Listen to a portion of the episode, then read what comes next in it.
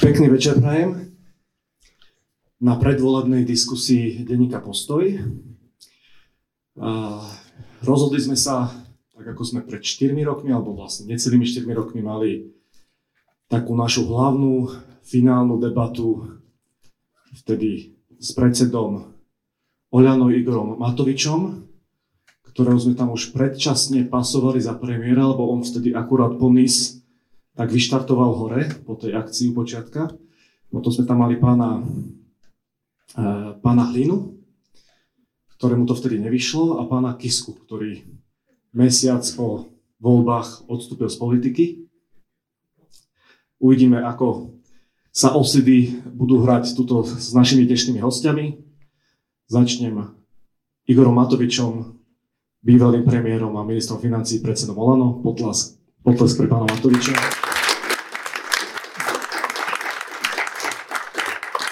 Ďalším našim hostom je Jozef Hajko, člen predsedníctva KDH a dvojka na kandidátke KDH.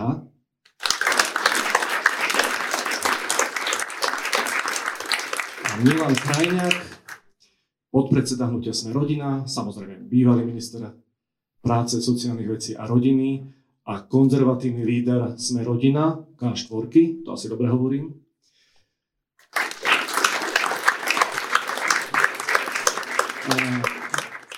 Týchto troch pánov, alebo predstaviteľov týchto strán sme si pozvali preto, že sú to konzervatívni politici, ktorých napriek všetkým rozdielom spájajú minimálne tri veci. Všetci traja deklarujú, že chcú zabrániť návratu Roberta Fica k moci. Všetci traja deklarujú, že v tej najväčšej vojne európskej od roku 1945 stoja jasne na strane Západu a Ukrajiny. A takisto všetci traja, alebo všetky tri strany hovoria o progresívnom Slovensku ako o ideologickom extréme. Začneme prvou otázkou pre pána Hajka, pretože pôvodná zostava mala byť iná tejto debaty. My sme pôvodne pozývali pána Majerského, predsedu KDH. Pán Majerský napokon naše pozvanie odmietol. Tak prvá otázka je, že prečo? Asi to mikrofón, že? Dobrý večer, prajem. Nemôžem to povedať, že by pán Majerský odmietal, jednoducho vzniklo tam nejaké komunikačné nedorozumenie, pretože pán Majerský nebol ani nachystaný prísť na túto diskusiu, takže prichádzam ja a potom druhú vec, teda čo poviem, že som dvojka na kandidátke KDH, bez toho, aby som niečo namýšľal, ale som dvojka. Pán Krajniak je podpredseda Sme Rodiny a pán Matovič tiež nie je na kandidátke, takže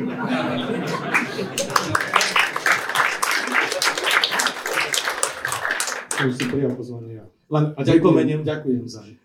pripomeniem pre záznam, že keď pán Majerský povedal tú svoju slávnu vetu o tej pliage, tak diskutoval so štvorkou, ak sa nemýlim, Hlas, Erik Tomáš a naposledy bol so sedmičkou Robertom Kaliňákom. Môžem to vysvetliť, pretože pán Majerský tam mal sedieť s pánom Ficom. A Fico sa zlakol? A nezlakol sa teraz Majerský Matoviča s Krajniakom? Nie.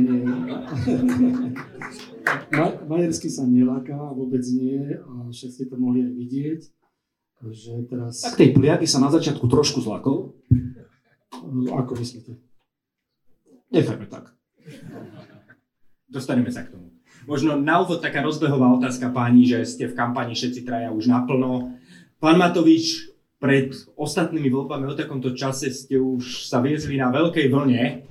Teraz je vás počuť o dosť menej, aj pri takých témach, ktoré by mali byť vám vlastné, rôzne tie policajné zásahy, bezpečnostné, bojujete proti mafii.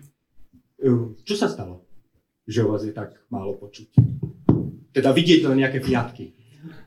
Ja som teraz, ak ste začali, že vlastne tú prvú, tak si povedal, že teda všetci ste v kampani naplno, a rozmýšľam, že už by sa patrilo začať. Takže ste mi to celkom pripomenuli, tak dobre, tak od zajtra od rána idem na to, dobre? A potom, čo sa stalo, ináč aj pri tom Majerskom tak napadlo, to vlastne znamená, že sme pod úroveň, že keď sme tak nižšie na tej kandidátke pre pána Majerského, že už on diskutuje len s jednotkami. Pán Majerský potom nedeľnom vyhlásení povedal, že si váži každého človeka. Takže... Áno, dobre. Že, ale je celkom fajn, mi sa zdá, že taký nový terminus technicus sa zavedol kvôli tomu pánovi Majerskému, že teraz on je vlastne, že ako to je, že plagiátor? Či nie? Tak si to tuším hovorili. Či vy ste to nehovorili v KDH? Ja som písal, že teraz hovorí Majerskému plagiátor. Nezachytil som tento termín, ale... Ale mne sa celkom páči. Áno, tak to je... Ale nie je zlom, akože... Pán Matovič, skúste odpovedať na tú pôvodnú otázku. Že via kampaň. Nie, ako pán Majchrák mi pripomenul, že naozaj Slovensku ide o život a patrilo by sa, aby Matovič zabojoval. Takže berte ma za slovo, od zajtra začínam. A odpoveď na otázku, že prečo vás pri tom NBU a SIS-ke nebolo vôbec počuť tie dni? Lebo si myslím, že ja, čo som teda sľuboval ľuďom pred minulými voľbami, bolo to, že aby sme si boli pred zákonom rovní a že politika by sa nemala miešať do činnosti orgánov činných v trestnom konaní. Takže ja sa aj v minulosti raz som sa potešil, tuším, pri tom Kičurovi, lebo to bol taký môj prvý skal. Pri tom Kašparovi predtým ste sa potešili, ale potom prišla čo pri Kašparovi? Pri Kašparovi sa potešili. Kedy? Keď Kašpara. Potešil, ale ako nešiel som podľa mňa verejne na bubon s tým, lebo som si odtedy, myslím, že od toho Kičuru povedal, že nepatrí sa, že jednoducho politika naozaj by sa nemala miešať a keď som to hovoril pred voľbami, tak čo najmenej by som to mal komentovať. Jasné, že by bolo super, jasné, že by mi to pomohlo, že by som mal pár tisíc lajkov na každom statuse, že toho zločinca, toho vagabunda, toho zlodeja niekde náka zavrela, aby som stále ľuďom pripomínal, že to práve preto, lebo sme rozviazali ruky polícii, ale jednoducho som povedal, že nebudem sa na tom priživovať, že to sú také lacné body a by som popieral to, čo som ľuďom slúbil. Ďakujeme. Pán Hajko, už spomenutá kauza Pliaga vám viac pomohla či poškodila? Prosím, že už spomenutá kauza Pliaga vám viac pomohla alebo poškodila? My sa snažíme to vysvetľovať, možno, že to nie je vždy jednoduché. Pán Majerský nazval Pliagov ľudí, ale ideológiu. Hej. Takže určite o ľudí, ktorí chápu progresívnu ideológiu negatívne, tak nám to pomohlo. Samozrejme u ľudí, ktorí sa stotožňujú s tým, že pán Majerský útočil na konkrétnych ľudí, ktorí by ako Pliak uničil, hej, tak samozrejme, že tam to zapôsobilo asi inak. Ale musím povedať, že my to považujeme, to šírenie tejto správy, že tí ľudia sú Pliaga za hoax a on to vlastne vysvetlil. Keby si dal niekto čas a v tej istej relácii to dopočúval, tak tam to on krásne vysvetlil, že o čo vlastne ide a myslím si, že týmto pánom, ktorý sedia vedľa mňa, tak ide o podobnú vec, tiež to tak vnímajú. Stačí toľko? Stačí. Pre pána Krajniaka kampaňová otázka. Vy máte teraz takú zvláštnu situáciu v Sme Rodina, lebo už niekoľko mesiacov, aj teda posledné 2-3 týždne, proti vášmu predsedovi kampaňujú dve jeho ex-milenky, sa dá povedať. Ako o nejakých detailoch sa na tejto ctenej pôde nebudeme rozpitvávať. Každopádne aj z tých vyjadrení pani Ferusovej, aj z tých dôkazov, čo ste predložili vy, to nevyzerá veľmi dôveryhodne, tie obvinenia. Vy hovoríte, že je za tým Zoroslav Kollár, aj sú nejaké indície, napokon oni obidve hovoria, že sa s ním poznajú. Máte nejaké vysvetlenie politickej motivácie alebo nejakej motivácie, že prečo sa to deje? Lebo Zoroslav Kollár nezvykne robiť veci len z takej nejakej pasie.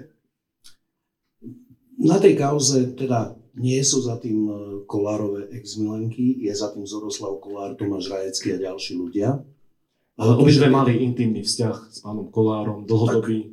To asi nie je prekvapujúce na Slovensku, čo sa týka Borisa Kollára. Faktom je, že tá kampaň je dlhodobá, je platená. Oni sa k tomu priznali, pani Ferusová sa to snažila kamuflovať tým, že údajne predala Zoroslavovi Kollárovi dve brnenia a nejaké obrazy, takže to si myslím, že je smiešne a jasné každému. Zoroslav Kollár je podľa mňa pomstychtivý človek a podľa mňa je presvedčený o dvoch veciach. Prvá vec je,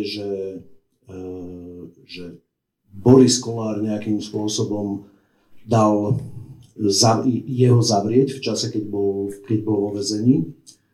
Čo je samozrejme blbosť, ale tam sa ukazuje, že to obvinenie Vladimíra Čornínskeho aké je nezmyselné, pretože ak si všímate, ja som celý čas hovoril, že Proste Zoroslav Kollár a Sme Rodina, to sú proste úplne dva odlišné tábory, nepriateľské. A druhá vec, ktorú k tomu chcem povedať, je, že údajne mali spoločné, alebo uchádzali sa o priazeň tých istých dám, akurát to vyhral Boris a to vraj Zoro ťažko niesol. No, takže toto ja považujem za dôvody, prečo to tak je. Teda motív je, že nie mexická, ale slovenská telenovela? Ja si myslím, že to hrá svoju úlohu. Mimochodom, pred každými voľbami, pokiaľ si spomínate, tak takéto útoky na Sme Rodina boli, či to bol Kočner a ďalší ľudia. Zaujímavé je, že tá partička, ktorá to robí teraz, je vlastne tá istá, ktorá robila pred minulými voľbami na zákazku na Kiskovi. Takže to je pre mňa taká zaujímavá poznámka. A ešte, ak dovolíte, by som sa tiež chcel vyjadriť k tomu, čo sa kolegovia vyjadrovali, k tej v úvodzovkách kauza Pliaga. Mňa sklamala iba jedna vec, že sa predseda KDH ospravedlnil, pretože si myslím, že konzervatívny politik by sa progresívcom nikdy nemal ospravedlňovať, najmä ak neurobil žiadnu chybu. Vy ste povedali, že kto si dopozerá tú debatu pána Majerského, tak je mu jasné, že nehovoril o žiadnych ľuďoch. A ja s vami súhlasím. A práve preto sa nemal zlaknúť a ospravedlňovať. To je najväčšia chyba, ktorú v súčasnom progresívnom, liberálnom, mediálnom rauši, kde jednoducho si robia z konzervatívcov terč pri každej príležitosti, to je najväčšia chyba, ktorú konzervatívec môže urobiť. A sklamalo ma aj to, pravdu povediac, teraz nehovorím o vás, že teda viacerí členovia KDH, či už to bol napríklad pán Štefanec a ďalší, teda predsedu KDH nepodržali. To je úplne to najhoršie, čo sa vám môže stať, keď sa jednoducho snažíte zaujať nejaký pevný postoj a vaši vlastní ľudia vám hovoria, že no, tak to bolo nešťastné a neviem čo, tak to by predseda demokratickej strany nemal robiť. To si myslím, že je chyba, ktorú konzervatívci opakujú veľmi dlho na Slovensku a mali by sme sa toho vyvarovať. Keď máme pravdu a neurobili sme nič zlé, tak si za tým treba stať. Dobre, pán Hajko sa k tomu vyjadri. Ja by som sa ešte od chybujúceho konzervatívca Majerského vrátil ku konzervatívcovi Borisovi Kollárovi.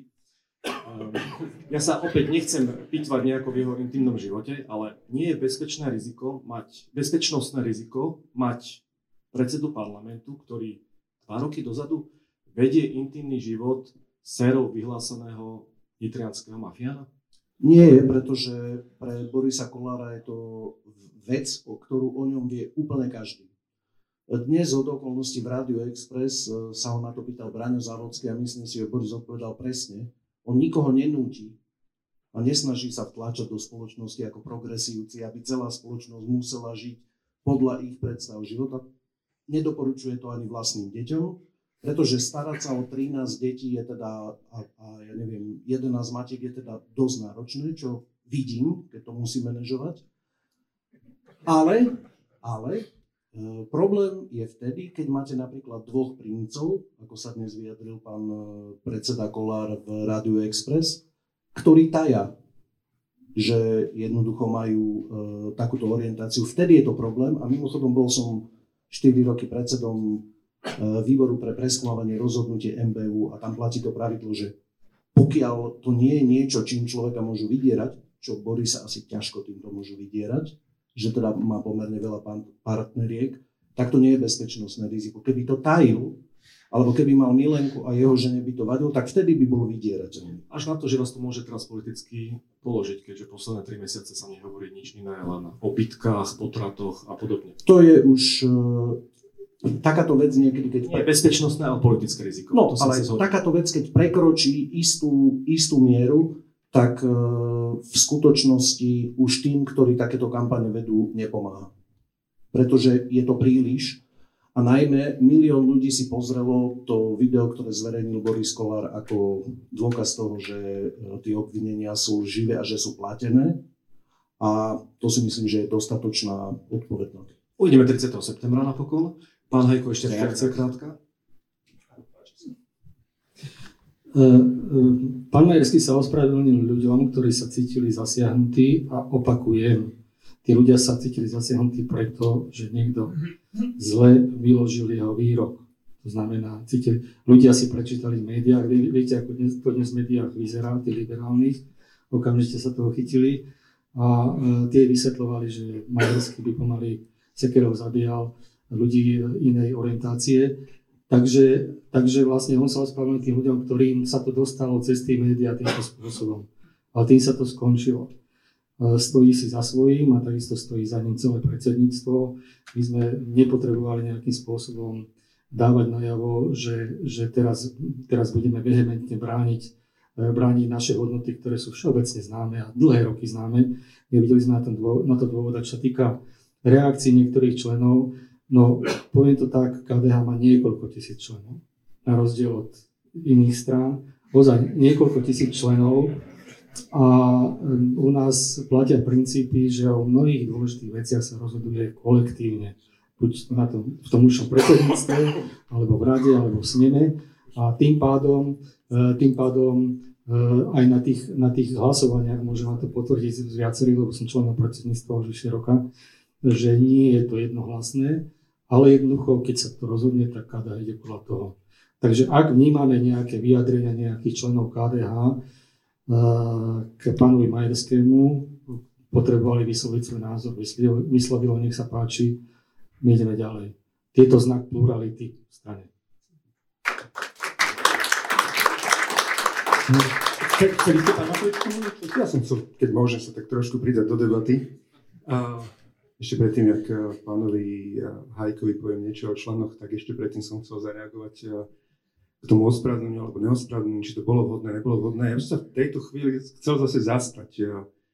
Páčilo som vystúpenia Milana Krajniaka u Moniky Todovej, akože to bolo dobre, pekné, všetko dobre sa to počúvalo. Na druhej strane si myslím, že presne tak, ako hovorí pán Hajko, že v tomto mimoriadne nepriateľskom mediálnom prostredí, progresívnom mediálnom prostredí, kde každý váš výrok sa snažia postaviť do iného svetla a vytvárajú tie médiá fiktívnu pravdu, bolo na mieste, že sa pán Majerský ako predseda KDH ospravedlnil, lebo jednoducho tie progresívne médiá to automaticky šúpli, že áno, Majerský predseda KDH hovorí o ľuďoch LGBTI, že sú pliaga. Hoci oni veľmi dobre tí novinári počúvali celý ten rozhovor a veľmi dobre poznali pravdu. Ale svine jedný manipulatorské naschvál dali iba tú prvú časť, aby ublížili KDH, lebo oni z hĺbky srdce nenávidia veriacich, nenávidia cirkev, nenávidia KDH, nenávidia kohokoľvek, kto je konzervatívny a tým pádom takýmto spôsobom systematicky ubližujú. A preto si myslím, že bolo dobre utlmiť tú nenávisť, že sa pán Majerský vyjadril. Samozrejme jedným dýchom povedať, že áno, myslel som ideológiu, ja by som to skôr nazval možno nie, že ideológiu, ale propagandu LGBT a podobne, a najmä voči deťom. Takže ja som tu niekde chápal by som to ospravedlnenie pána Majerského preto, lebo zlomyselnosť médií, manipulácia médií a bolo dobre tam vlastne do toho siahnuť a povedať, že ne, toto nie je o ľuďoch, kde by si to chceli vidieť, lebo oni tým iba tí zlomyselní progresívni novinári burciu nenávisť, hovorím, cez toto voči veriacim. Tak ako bola svojho času kauza Bezák a spol a snažili sa to čo najviac masírovať, aby vyvolali nenávisť vlastne voči veriacim, voči cirkvi a podobne, tak takisto to chceli teraz neužiť. Takže ja to vidím trošku inak. Chcel som ešte k tým členom, pán Hajko. A aj tie tisícky členov, aj desiatky tisíc členov KDH nepomohlo k tomu, aby KDH pre rodiny urobilo viac za 30 rokov, ako my s 50 členmi za 3 roky. Predbehli ste nás, pán Matovič, lebo budete mať možnosť, pán Hajko, reagovať. Predbehli ste nás trochu s témou, lebo presne do tejto témy sme chceli ísť teraz, lebo všetci traja tu zastupujete strany, ktoré sami seba označujú ako prorodinné. Téma rodiny je vysoko medzi vašimi prioritami. Keď vlastne minister Matovič tedy ešte predložil ten svoj rodinný balíček, alebo aj minister Krajniak rodičovský bonus, tak tá pozícia KDH bola kritická voči týmto dvom iniciatívam.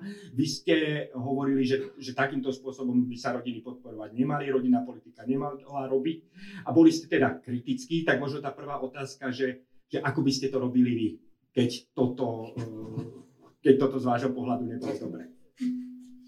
My sme nekritizovali opatrenia, ktoré vlastne zišli z našej dielne. KDH o tom hovorí dlhodobo. A to, že KDH za 30 rokov nespravilo to, čo OĽaNO za 3 roky, no spomeňme si, čo KDH znamená v 90. rokoch. V 98. roku boli proti mečiarizmu, potom odstranenie Fica na krátky čas pred 10 rokmi. Takže KDH je v tomto jednoznačne čitateľné a to, čo robí pre spoločnosť, to vidno už 30 rokov. Čo sa týka samého návrhu, s ktorým prišiel pán Matovič, my sme na ňom nekritizovali na tom návrhu, že to je zlý prístup. My sme kritizovali, že to bol účelový prístup. Pretože pán Matovič prvý raz predložil túto svoju prorodinnú politiku v súvislosti s daňovou reformou. Tá bola v programovom vyhlásení vlády, my sme na ňu netrpezlivo čakali, ako bude vyzerať tá daňová reforma. A tá daňová reforma nakoniec sa zvrhla na to, že sa daňovou reformou sa myslela pomoc rodinám. A potom už keď prišla druhý raz, najskôr to neprešlo, potom prišiel druhý raz ten návrh a ten sa spájal s pomocou proti vysokým cenám. Opäť účelovo. Hej. My si myslíme, že prorodinné opatrenia by sa mali prijímať solo, pretože ich treba. A nie preto, že treba bojovať proti inflácii, ale že treba zmeniť daňový systém. Opakujem, sú to opatrenia, dnes sme boli s pánom Matovičom na diskusii v aktualitách, ja som ho aj podporil v tomto, ja si to vážim, že išli do tohto, čo sa týka prorodinnej politiky, ale ešte dodám jednu vec, jedným dýchom, že to zase nebolo dotiahnuté, pretože my máme obrovské problémy v samosprávach. V roku 2022 až 2025 bude samospráva chýbať 1,5 miliardy eur. To sú šialené čísla. Tento rok pôjdu samosprávy do straty. A je to spôsobené tým, že im vypadli príjmy len preto, že bol uplatnený daňový bonus. A ak by sa toto bolo ošetrilo, terajšia vláda sa tým vlastne už zaoberá niekoľko mesiacov, že čo sa samospráva vyrobí. Ozaj je to veľmi vážny problém. Takže s tým, ako predložila vláda opatrenie, čo sa týka rodín, tak zároveň mala povedať aj B, akým spôsobom sa budú kompenzovať tieto výpadky pre samosprávy. A to sa dosiaľ nestalo a myslím si, že to bude veľmi horúci zemiak, ktorý si teraz pohadzujeme a ani vláda Ľudovita Odora nevie, čo s tým robiť. A ja čo mám informácie, no informácie sú priamo ako zo zdrojov z Ministerstva financií a Rady pre rozpočtovú zodpovednosť, samosprávy začnú mať problém v poslednom 4 roku tohto roka a to je jedna z tých mín, ktorá čaká na novú vládu a táto bude musieť okamžite riešiť. Dovolím si reagovať na túto kritiku. Takú rýchlu reakciu, teda keď som chvíľku tam pobodoval na to Ministerstvo financií, samosprávy k ultimu druhého kvartálu, to znamená za prvý pôrok tohto roku, boli o 150, myslím, že 6 miliónov na tom lepšie v hospodárení, ako boli ku koncu júna minulého roku. To znamená, vôbec sa nepotvrdilo to, čím tu strašili a my sme presne hovorili, že jednoducho ten nárast príjmov samospráv je tak dramatický, najmä teda z dane z príjmu, že my si môžeme dovoliť tam tak trošku vložiť nohu do dverí. Sa to nepreklopí ku koncu roka? Časne, že to vykompenzuje, ale dramaticky ten problém bude menší, ako ho prezentovali, ale hlavne samosprávy majú výrazne vyšší príjem, ako mali v minulom roku, napriek zavedeniu daňového bonusu. A ešte raz hovorím, o 150 miliónov približne sú na tom v hospodárení lepšie za prvý pôrok, ako boli ku koncu minulého pôroka, hoci minulý pôrok nebol zavedený ten daňový bonus a teraz zavedený je. To znamená, že hospodárenie samospráv bez problémov túto zmenu jednoročnú dokáže absorbovať a potom znova im už budú rásť príjmy, lebo jednoducho sú naviazané na daň z príjmov fyzických osôb, tým pádom ako rastú mzdy, tak krásne rastie aj rastú podielové dane. Takže nie je to pravda, mňa práve že veľmi mrzelo. Priznám sa, ja som vedel, že keď prídeme s touto zástavou prorodinnej politiky, že antikristi všetci v politike budú bojovať proti rodinám a proti 200 eurám. A ja som naozaj úprimne som si myslel, že do nás bude takto s dvomi rukami a nohami držať od chrbta, tak to bude KDH. A bác ho po krížoch. Jednoducho miesto toho, aby ste nás podporili, ja kúkam, že Majerský, že KDH bojuje proti 200 eurám. Normálne som si pretieral oči, že či sa mi sníva. Takže mne tam skorej z toho tak hovorila tá žiarlivosť a nie objektívny nejaký prístup k veci. Ak sa môžem k tejto téme vyjadriť aj ja. Ja si myslím, že táto vláda za posledné 3 roky urobila veľmi veľa dobrých vecí a najmä v podpore prorodinnej politiky. Žiaľ, celé to bolo komunikačne prekryté spormi, konfliktami, facebookovými statusmi, tlačovkami, neviem čím všetkým, proste zlou komunikáciou. A to potom spôsobilo, že aj očividne a zjavne dobré veci dokázala opozícia, liberálne médiá zhejtovať takým spôsobom, že ich dnes verejnosť nepovažuje za všeobecne proste akceptovateľné. Keď som presadzoval rodičovský bonus, tak som si dával veľmi veľký pozor na to, aby som sa hádal s analytikmi a akože ekonomickými odborníkmi, ale nikdy som neútočil na oponentov nejakým osobným spôsobom. Čiže práve to vlastne kritizujete teraz Igora Matoviča za to, ako pristúpil? Skôr mi je to ľúto. Skôr mi je to ľúto, pretože si myslím, že ten balík, všetko asi viete, pre tých, ktorí náhodou nie, vlastne ten daňový bonus robilo ministerstvo financií, prídavok na dieťa robilo ministerstvo práce. Myslím si, že je to fakt dobrá vec v takomto balíčku urobiť. Ale je škoda, že to vlastne nikto neocení práve kvôli tomu, že to bolo prekryté tými spormi. Pri rodičovskom bonuse sa podarilo dosiahnuť to, že je to jediná, nazvime to, že systémová zmena alebo reforma, nech to nazvete akokoľvek, za posledné 3 roky, ktorú väčšinovo podporujú voliči úplne všetkých politických strán. A som rád, že sa nám to podarilo presadiť takýmto spôsobom.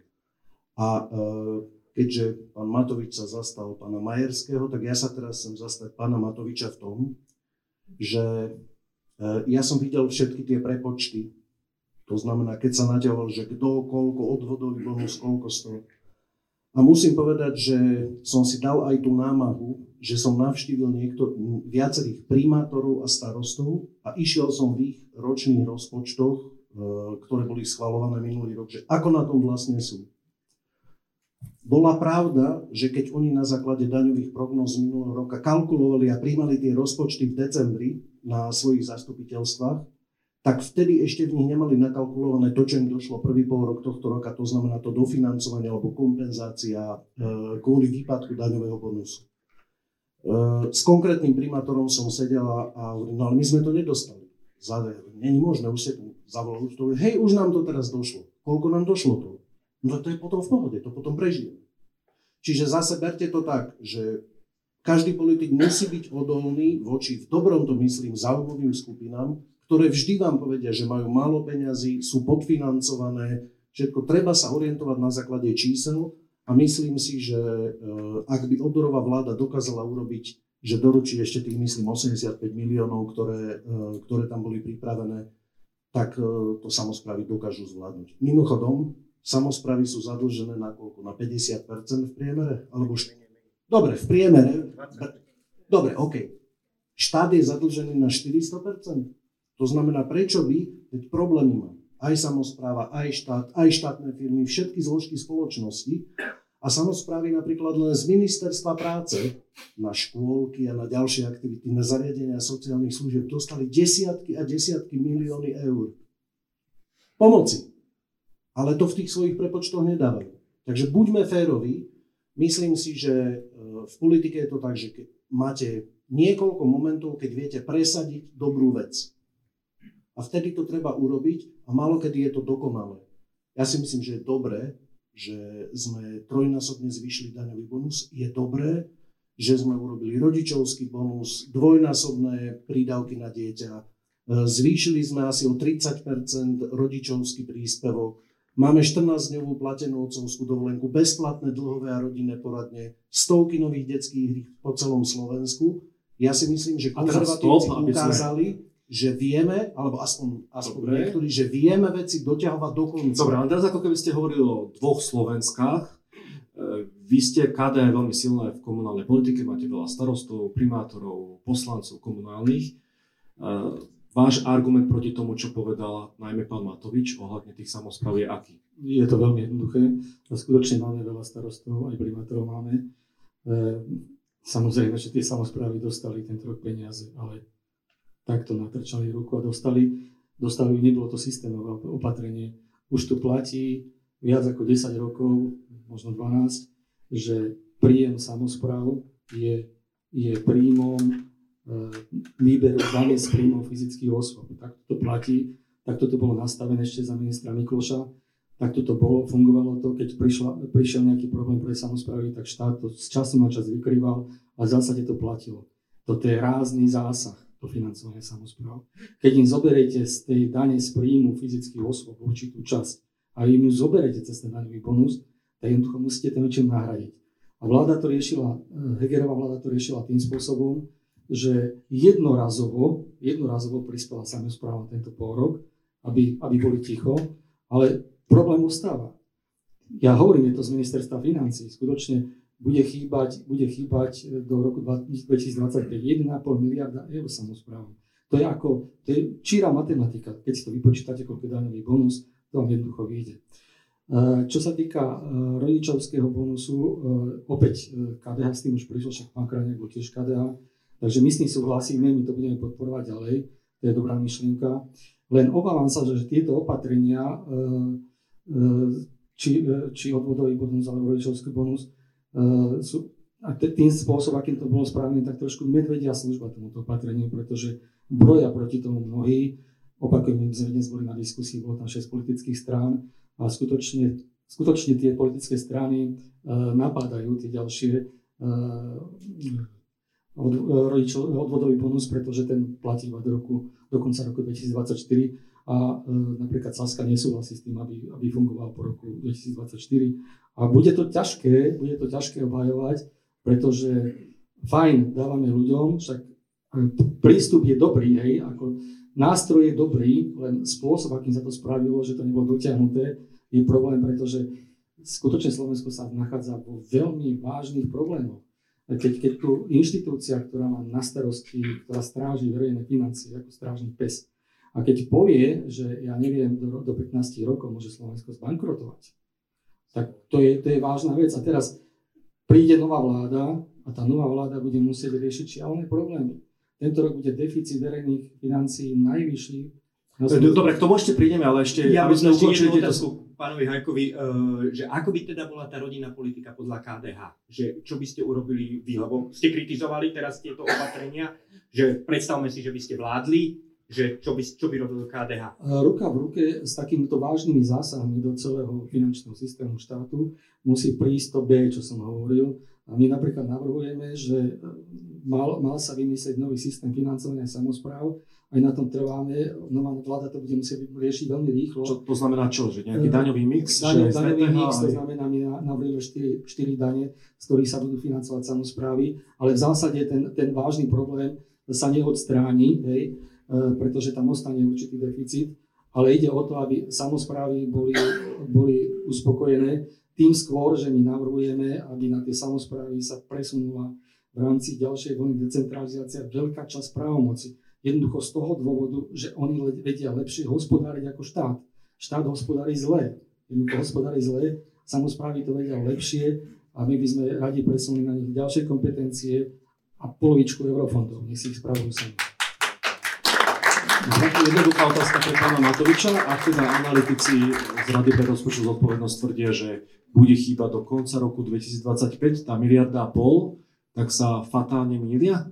Nie, ja som nepočul takéto stanovisko od analytikov Rady pre rozpočtovú zodpovednosť, počul teraz od pána Hajka, ale to je také, by som povedal, že mne to prípadá až doslova, že smiešne. A veľmi zjednodušene. Áno, platí, však samosprávy podielové dane sú de facto daň z príjmu fyzických osôb. To znamená, všetky dane, čo zaplatia všetci zamestnanci a všetci živnostníci na Slovensku, sa zoberú dokopy. Všetko de facto ide samosprávam vo forme podielových daní, sa to tak nazýva.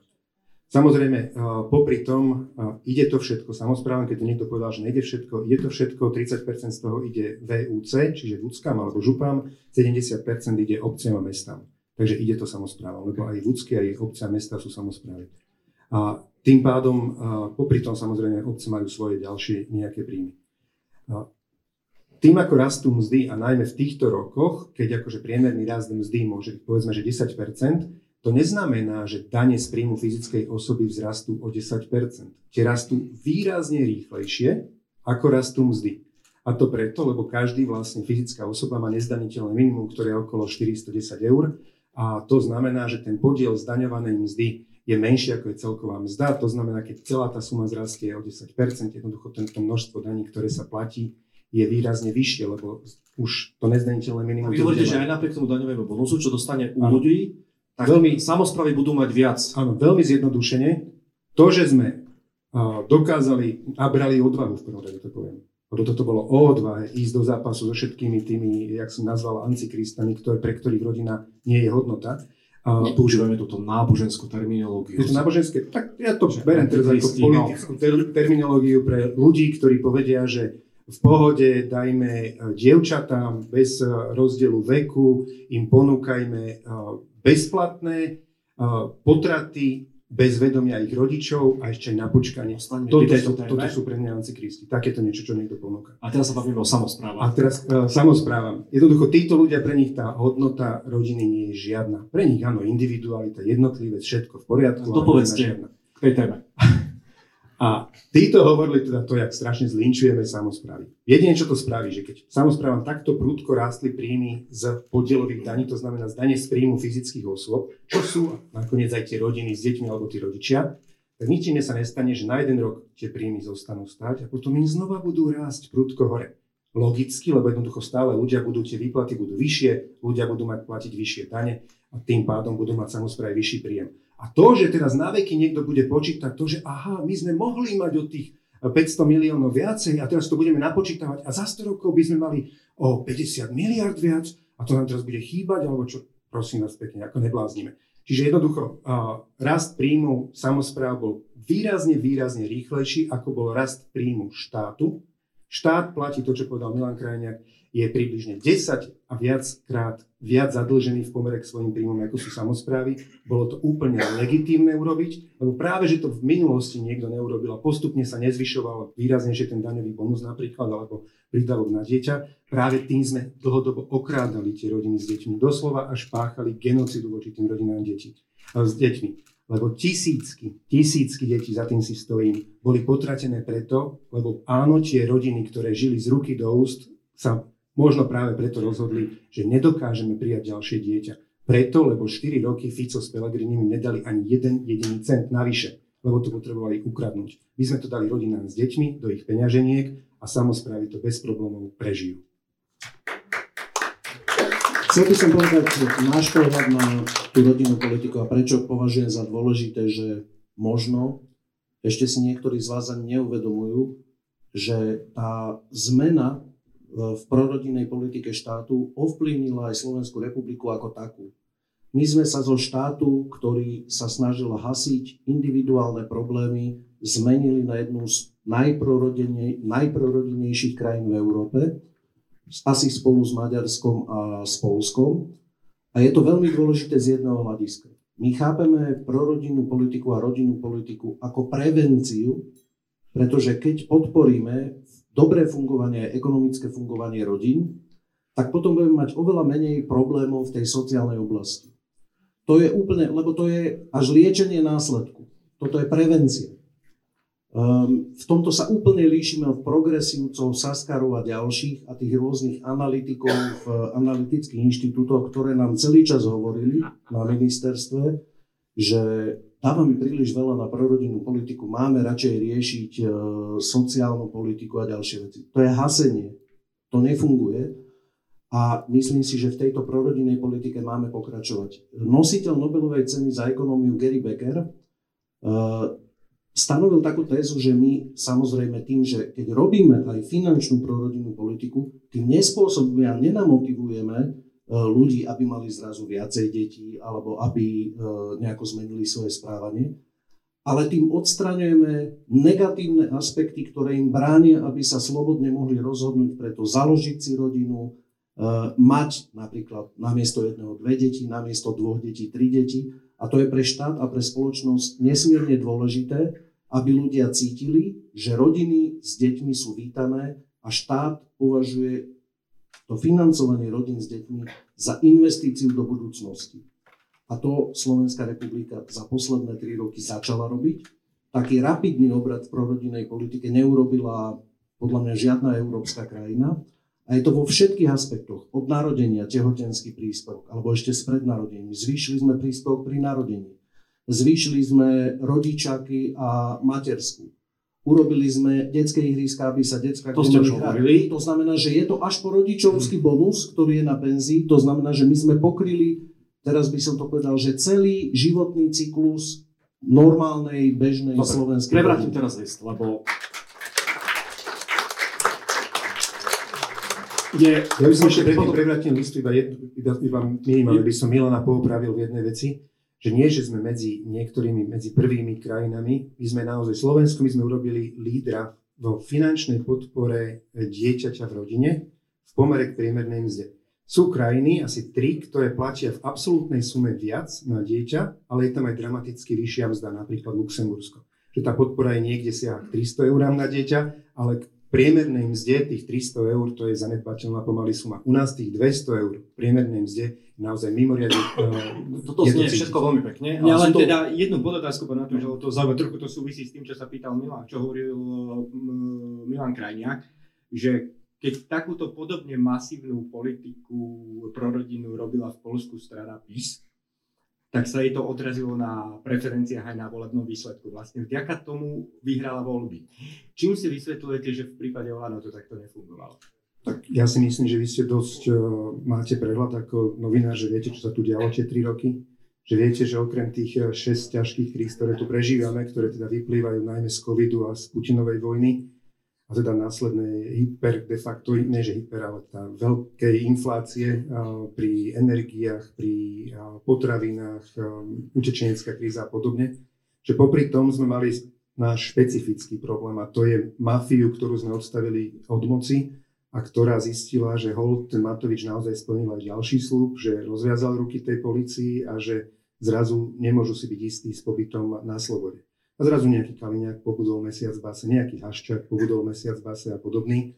A medzičasom 42 ľudí týchto zločincov z mafie Fica Pellegriniho je odsúdených a tá motivácia týchto zločincov bola obrovská, aby bojovala proti nám. Zároveň, bohužiaľ, áno, ukrivdení progresívni novinári, ktorí trpeli tým, že Matovič odstavil Progresívne Slovensko a kvôli Matovičovi oni nemali tých 936 hlasov, ktoré im chýbali. Hoci ja nemám nič s tými horálkami, čo tam oni stanovali v parlamente pred voľbami, keď si pamätáte. Takže myslím, že keď ich niečo dostalo z parlamentu, tak práve tie horálky. No a toto boli všetko faktory, ktoré strašne hrali proti nám. A popri tom ešte úplne takého žolika, že sme mali v koalícii v čase najväčších kríz kazitko, ktoré potrebovalo vždy podkopnúť nohy odzadu. O Richardovi Sulíkovi dnes hovoriť nebudeme. Vráťme sa k jednej dôležitej téme a potom môžete začať, pán Hajko. A to je zdravie verejných financií, lebo tie čísla spôsobia hrozivo pre laika aj odborníka, že v roku 2019 sme mali výdavky štátu tých 18 miliárd eur. V roku, myslím, tomto to má byť okolo 35 miliárd eur. Samozrejme, inflácia, pandémia, všetky pohromy, ktoré prišli, si vyžiadali nejaké nevyhnutné náklady, ale aj ako ste vy teraz povedali, popri týchto pohromách ste zvýšili sociálne výdavky na rodinu aj vôbec na sociálne výdavky ako také násobne oproti minulosti. Čo sa týka energetickej politiky, tak my Slovensko sme vlastne unikát oáza v rámci Európskej únie, čo vyzerá fantasticky pre ľudí, ale otázka je ten konečný účet na konci dňa. Analytici, ktorých vy dva neveľmi citujete, tak oni varujú pred tým, že Slovensko prudko zvýšilo v posledných rokoch pravdepodobnosť neschopnosti splácať dlh. Hovoria o riziku, nie o istote, ale o riziku, veľkom riziku nejakej gréckej alebo talianskej cesty. A ja sa teraz najskôr opýtam pána Hajka, keďže on o tom predtým hovoril, že bola to tá vláda, ktorá nám vládla nielen konzervatívna, ale aj socialistická, že zadlžila Slovensko tak, že budeme ešte na to veľmi doplácať?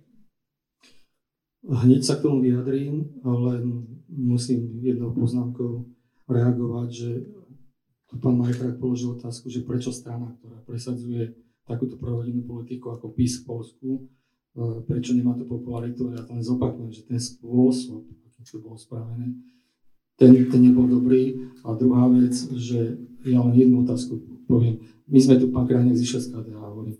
Takže mnoho rozmýšľame veľmi spoločne rovnako. nejde o to, aby ten systém bol udržateľný. A to vlastne súvisí aj s tými verejnými financiami. Keď si zoberiete, že dnes máme najvyššiu mieru inflácie v celej eurozóne, v celej Európskej únii má vyššiu infláciu len Maďarsko. A my sme na dobrej ceste, aby sme ostali premiantom, čo týka inflácie v celej Európskej únii, pretože keď si pozriete štatistiky Eurostatu, tak vidíte, že nám tá inflácia klesá veľmi pomaly. Hej.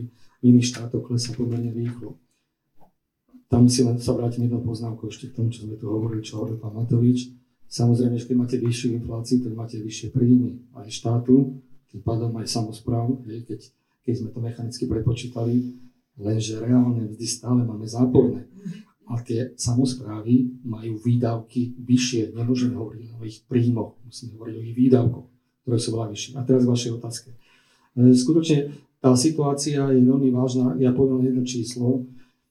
Zhruba tých 60 miliard eur, čo minie tento štát, hej, tak zhruba 1/9 je na dlh každý rok.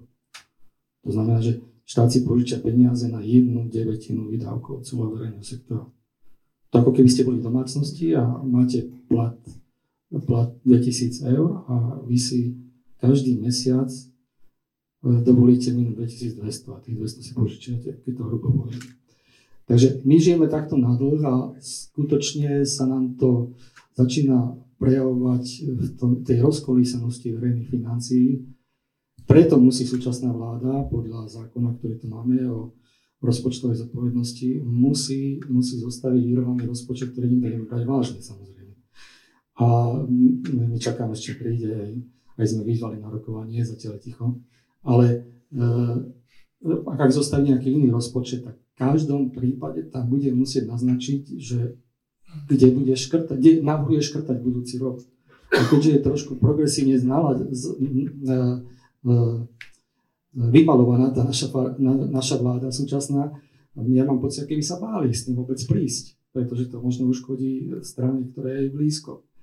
Takže ozaj sme vo veľmi vážnom stave, my s tým budeme musieť niečo robiť a v zásade sú dve možnosti riešenia, je to veľmi prosté. Dobre, to sa vás potom opýtam, teraz preruším, to sa vás opýtam na tie možnosti riešenia, ale aby ste rýchlo pomenovali, teda sa vyjadrili k tomu, čo hovorí Rada pre rozpočtovú zodpovednosť.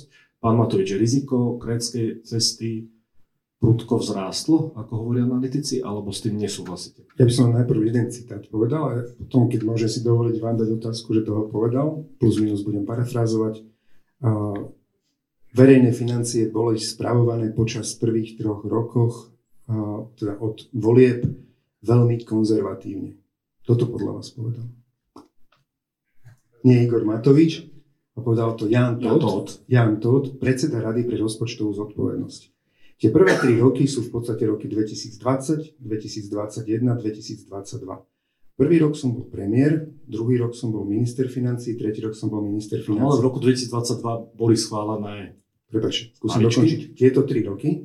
Dokedy som bol a dokedy som mal možnosť to ovplyvňovať, do 22. 3. decembra minulého roku, takže berem si aj ten posledný týždeň vianočný na svoje triko, tak tieto 3 roky boli vyhodnotené Európskym štatistickým úradom Eurostatom ako historicky prvé, kedy prvá vláda za existenciu samostatnej Slovenskej republiky hospodárila lepšie z pohľadu deficitu verejných financií ako priemerná krajina Európskej únie.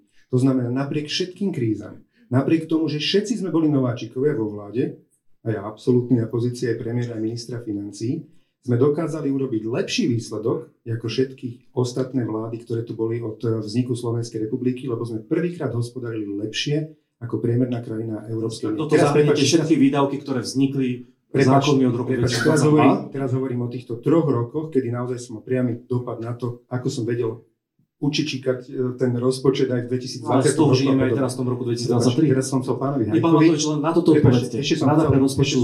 Pánovi Hajkovi, že toto bol predseda Rady pre rozpočtovú zodpovednosť, ktorý povedal, že teraz tej analýze, čo vydali, prepáčte, že sme 3 roky správali verejné financie veľmi konzervatívne. To povedal Vlani a teraz sa bavíme o vyjadrení Rady pre rozpočtovú zodpovednosť. Od tohto roku začal platiť aj balíček teda pre tých 200 eur na dieťa už tej plnej výške, lebo taký malý skok sme urobili už od 1. júla minulý rok, ale teda ten dodatočný výdavok približne 800 miliónov začal platiť od tohto roku, plus začal platiť rodičovský bonus. Toto sú také dva mimoriadne výdavky, ktoré si podľa mňa s Milanom veľmi radi zoberajú na triko. Bez problémov by sme to s týmto zvládli. Samozrejme, že keď v tomto roku nikto nečakal, že jednoducho Putin zaútočí na tú Ukrajinu, aj v čase, kedy sme s tým 200-eurovým balíčkom prvýkrát prišli. Schvaľovali pár mesiacov po vojne. Áno, ale teda nikto jednoducho nečakal vtedy, keď sme to ľuďom slúbili. Ja zase, keď slúbim ľuďom, že zavedieme 200 eur, tak sa dá niečo prehodnotiť. No, o to viac práve, že tie okolnosti pomohli tomu, že práve, ako aj pán Hajko spomínal, že nabobtnala inflácia, bolo treba tým rodinám o to viacej pomôcť a podať tú pomocnú ruku. Ale zase ja priznávam, áno, ja som chcel využiť takéto historické okno príležitosti a predpašovať pre tie rodiny s deťmi zrazu im do peňaženiek niečo, čo by sa k ním v živote nedostalo. A ja som dnes presvedčený, že sa nám podarí to udržať. Aj keď áno, oficiálny zákon budúci rok 31. decembra končí 200 eur na dieťa a čudujú sa svete všetci socialisti a neviem nejakí solidárni, či ak to majú v názve strany, hovoria, že nie, že ďalej to už nechcú predĺžovať. Bohužiaľ aj KDH hovorí o tom, že nie, že už potom iba adresne a podobne. Takže ja myslím, že potom to udržíme aj do budúcna. A v základe, ale to som chcel povedať, na rok 2022 je alebo rozpočet, ako minister financií, ako sme dávali dokopy, sa skladal z dvoch základných častí. A to ten bežný rozpočet do normálneho počasia a plus energetická kríza. Ten bežný spĺňal maastrichtské kritéria, tie sme spĺňali aj minulý rok. Mali sme štvrtý najnižší historický deficit v minulom roku, 2,04%. Štvrtý najnižší za 30 rokov. Napriek tomu, že aj COVID, aj Ukrajina. A teda mali sme normálny deficit do 3%, aby sme spĺnili maastrichtské kritéria, plus 3,5% bolo z HDP na riešenie energetickej krízy, ktorú veríme, že bude dodatočná alebo dočasná. A ukazuje sa, že teda naozaj už tie ceny energií tak klesli, že mali by sme z toho postupne vyrásť. Takže ja osobne nevidím a nemám taký veľký strach. Viem, kde môžeme rýžovať peniaze do štátneho rozpočtu a to je tam, kde som ich rýžoval ako minister financií, že mne sa takisto podaril historický krok, že som dokázala, áno, práve v čase krízy skresať podvody pri platení DPH o 1/4 zo 16,8 percentuálneho bodu na 12,1 percentuálneho bodu a týmto som získal pre štátny rozpočet 400 miliónov na každý jeden rok. To sú není malé peniaze, ale to sú není, že dáte ľuďom nové dane. Nielen od podvodníkov, klepnete im po prstoch alebo vytvoríte v nich strach a zrazu vedia, že fúha, to si s Ficom nedohodne, že nebudem platiť dane. Tomu Matovičovi to zaplatím. A touto cestou chceme ísť ďalej. Tam je priestor približne 1 miliardy, čo vieme ešte s podvodov vyťahnuť pri platení len DPH. Plus sú tam spotrebné dane, plus je daň z príjmu, ktorá sa ani nestačí kontrolovať. Jednoducho, bohužiaľ, nestačí sa kontrolovať. Čiže my vidíme dodatočný priestor pri odstránení podvodov, pri neplatení daní, či teda, ktoré som spomenul, až do 2 miliard eur. Čiže vieme, ako ísť ďalej, v základe, aby sa 39. mafia nedostala k moci. A tu by som sa naozaj, keď do politiky trošku zabrdnem, chcel opýtať obidvoch kolegov, že prečo hovoria, že bez problémov budú kolaborovať s mafiou po budúcich voľbách. Lebo Hlas je taká istá mafia, že to je tá skorumpovaná časť Smeru, ktorá si sadla na druhú stoličku, premalovala sa na ružovo a hovoria si Hlas. To naozaj budeme takúto primitívnu hru na slepú babu. Kolegov poprosím, aby ešte na to neodpovedali, lebo sa na to opýtame len trochu inak, ako ste sa teraz opýtali vy. Pán Krajniak, pre vás otázka, lebo dnes som si pozeral predvolené materiály a je OĽaNO, vidím nejaké titulky.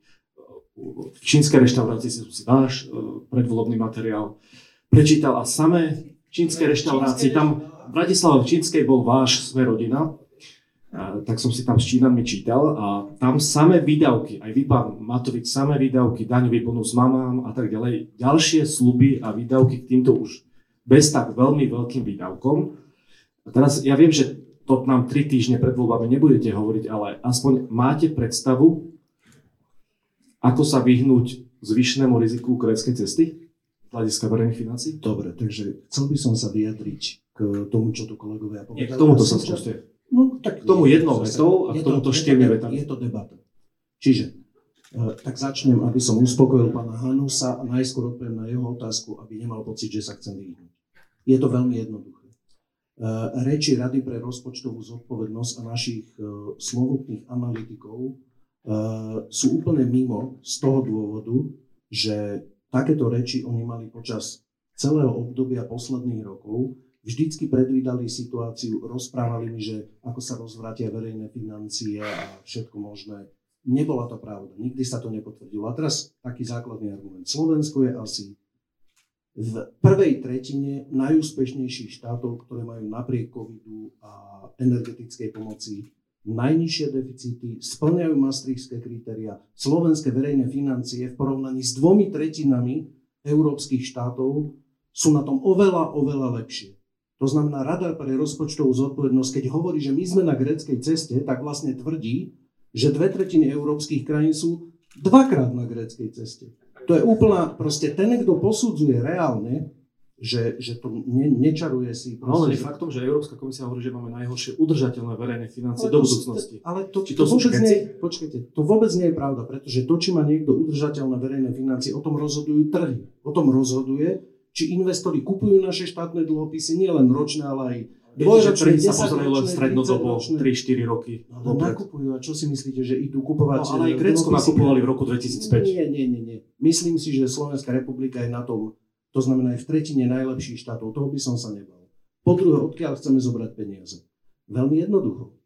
Možno to neviete, ale Slovensko nemá problém, slovenská ekonomika, s tým, že by vyprodukovala malé HDP. Problém slovenského HDP je v tom, ako sa prerozdeľuje. Iba 33% približne slovenského HDP ide na platy zamestnancov. Potom ide niečo na chod štátu a potom ten zvyšok ide, nazvime to, firmám, veľmi zjednodušene. A ten zisk sa odleje do zahraničia. Prečo? Lebo Slovenská republika je veľmi benevolentná k tomu, ako tie nadnárodné korporácie a najmä monopoly, oligopoly, ktoré produkujú zisk na Slovensku, ten zisk vyťahujú von. Toto je ten najväčší priestor, kde naozaj... Takže recept na zásah štátu je? Zásah štátu, to je veľmi jednoduché. Zdaniť tých, ktorí peniaze majú. Tie peniaze nemajú ľudia, že im budeme teraz utiahovať ďalej opasky, ale majú ich monopoly a oligopoly, tak ako sme to urobili pri Slovnafte. Čo je to za hlúposť, že maďarská štátna firma si mohla vyviezť miliardu von, aj tak si vyviezla koľko? 600 miliónov. Prečo? Prečo by maďarský MOL mal zo Slovenska iba preto, že na ruskej rope zarobí 600 miliónov, si ich mal vyviezť do maďarského štátneho rozpočtu. Čo sme blázni? A toto sme počúvali od tých analytikov vo vláde, že no ale to sa nesmiete zdaňovať firmy. To je štátna firma. Mali sme na výber iba, buď tie peniaze zostanú na Slovensku, alebo pôjdu Viktorovi Orbánovi do Maďarska. A napriek tomu ledva, že sme to všetko neposlali do Maďarska. A ešte jedna vec, ktorú chcem povedať. Pán Hajko, ja si myslím, že z toho, ako vás vnímam, ja vás rešpektujem a rešpektujem vás ako človeka, ktorý si myslím, že poctivo sa snaží vnímať realitu. Ale myslím si, že v jednej veci sa veľmi, veľmi, veľmi mýlite. Často hovorievate, že treba to robiť adresnejšie a tým vlastne sa ušetrí veľmi veľa peňazí. Pri energetickej pomoci sme nemali na výber, pretože 80% slovenských domácností bolo ohrozených energetickou krízou. My sme nemali na výber, že teraz ideme nejako odstupňovávať a ten, kto do 1500 tomu ešte, kto má príjem 1500, tomu ešte niečo dáme, kto má 1497, tomu ešte dáme, kto má 1510, tomu už nedáme. Veď keby sme neurobili tú masívnu celoplošnú energetickú pomoc, tak tá inflácia by bola možno o 5 bodov vyššia. A potom by bola ešte väčšia katastrofa. Veď tá inflácia je na takej úrovni, ako je najmä kvôli tomu, že sme pomohli slovenským firmám a najmä slovenským domácnostiam s celoplošnou energetickou pomocou. Ak pri ekonomickom programe sa v niečom odlišujeme zásadne od KDH, tak je to v tom, že určite budeme podporovať aj na budúci rok plošné dotácie pre domácnosti na elektrínu, plyn a teplo, lebo inak to naše domácnosti nezvládnu. A ešte chcem povedať jednu vec. Viete, všetci rozprávajú o konsolidácii verejných financií, ako treba šetriť a niečo. Viete, ktorý rezort bol prakticky jediný za posledné 3 roky, ktorý naozaj z dlhodobého hľadiska vo verejných financiách ušetril 2,4% HDP? To bol rezort práce, sociálnych vecí a rodiny. Keď sme urobili reformu prvého piliera dôchodkového systému, reformu druhého piliera dôchodkového systému, reformu tretieho piliera dôchodkového systému, tak na rozdiel možno od iných reform, nie len, že to funguje, ale to je jediný rezort, ktorý preto niečo aj dokázal urobiť. Pretože my myslíme do budúcnosti, to nie je tak, to, čo sa snažíte trochu podsunúť, že no iba výdavky, že sa zdvojnásobili výdavky na podporu rodiny v našom rezorte. Veď ja ako minister som na to hrdý, veď ja tam nie som na to, aby som teraz hovoril, nepomáhajme tým rodinám, dajme to radšej na zdravotníctvo. To bola moja úloha. Ale súčasne som si urobil aj domácu úlohu, aby z dlhodobého hľadiska vo verejných financiách na to boli peniaze. Ukážte mi jeden ďalší rezort, kde sa to podarilo urobiť. Súhlasím, že na to minister práce nie je. Skôr možno v iných vládach doteraz sme mali ministrov financií, ktorí na tom veľmi sedeli. A tu sa zdalo, že vy ste mali v tomto úplne tandem. Ešte mám pocit, že pán Matovič vás ešte trošku, by som povedal, prekonal v tých výdavkoch alebo v tých požiadavkách na čo najvyšší daňový bonus. Že ale išlo to na podporu rodiny, je to v poriadku. Že to sa asi nemýlim. Pán Matovič je na to hrdý, ako vidím. Pán Hajko, súhlasíte s touto optimistickou diagnózou budúcnosti verejných financií na Slovensku? Určite nie. Ja vám poviem príklad. Bol som asi pred 3 mesiacmi elektrárny v Ochovce s riaditeľom. A on mi hovorí, prosím vás pekne, viete, aké máme šialené problémy? Nás začali odchádzať ľudia, ktorí obsluhujú tie reaktory, pretože odpracovali si 40 rokov a idú do dôchodku.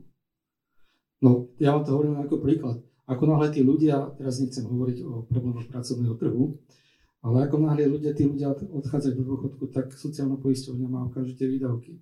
Tak celkom dobre tomu nerozumiem, čo hovorí pán Krajniak. Ľudia odchádzajú do dôchodku každý rok, nie? Ale pán, vy asi naražete na to, že demografický profil krajiny sa bude prudko zhoršovať?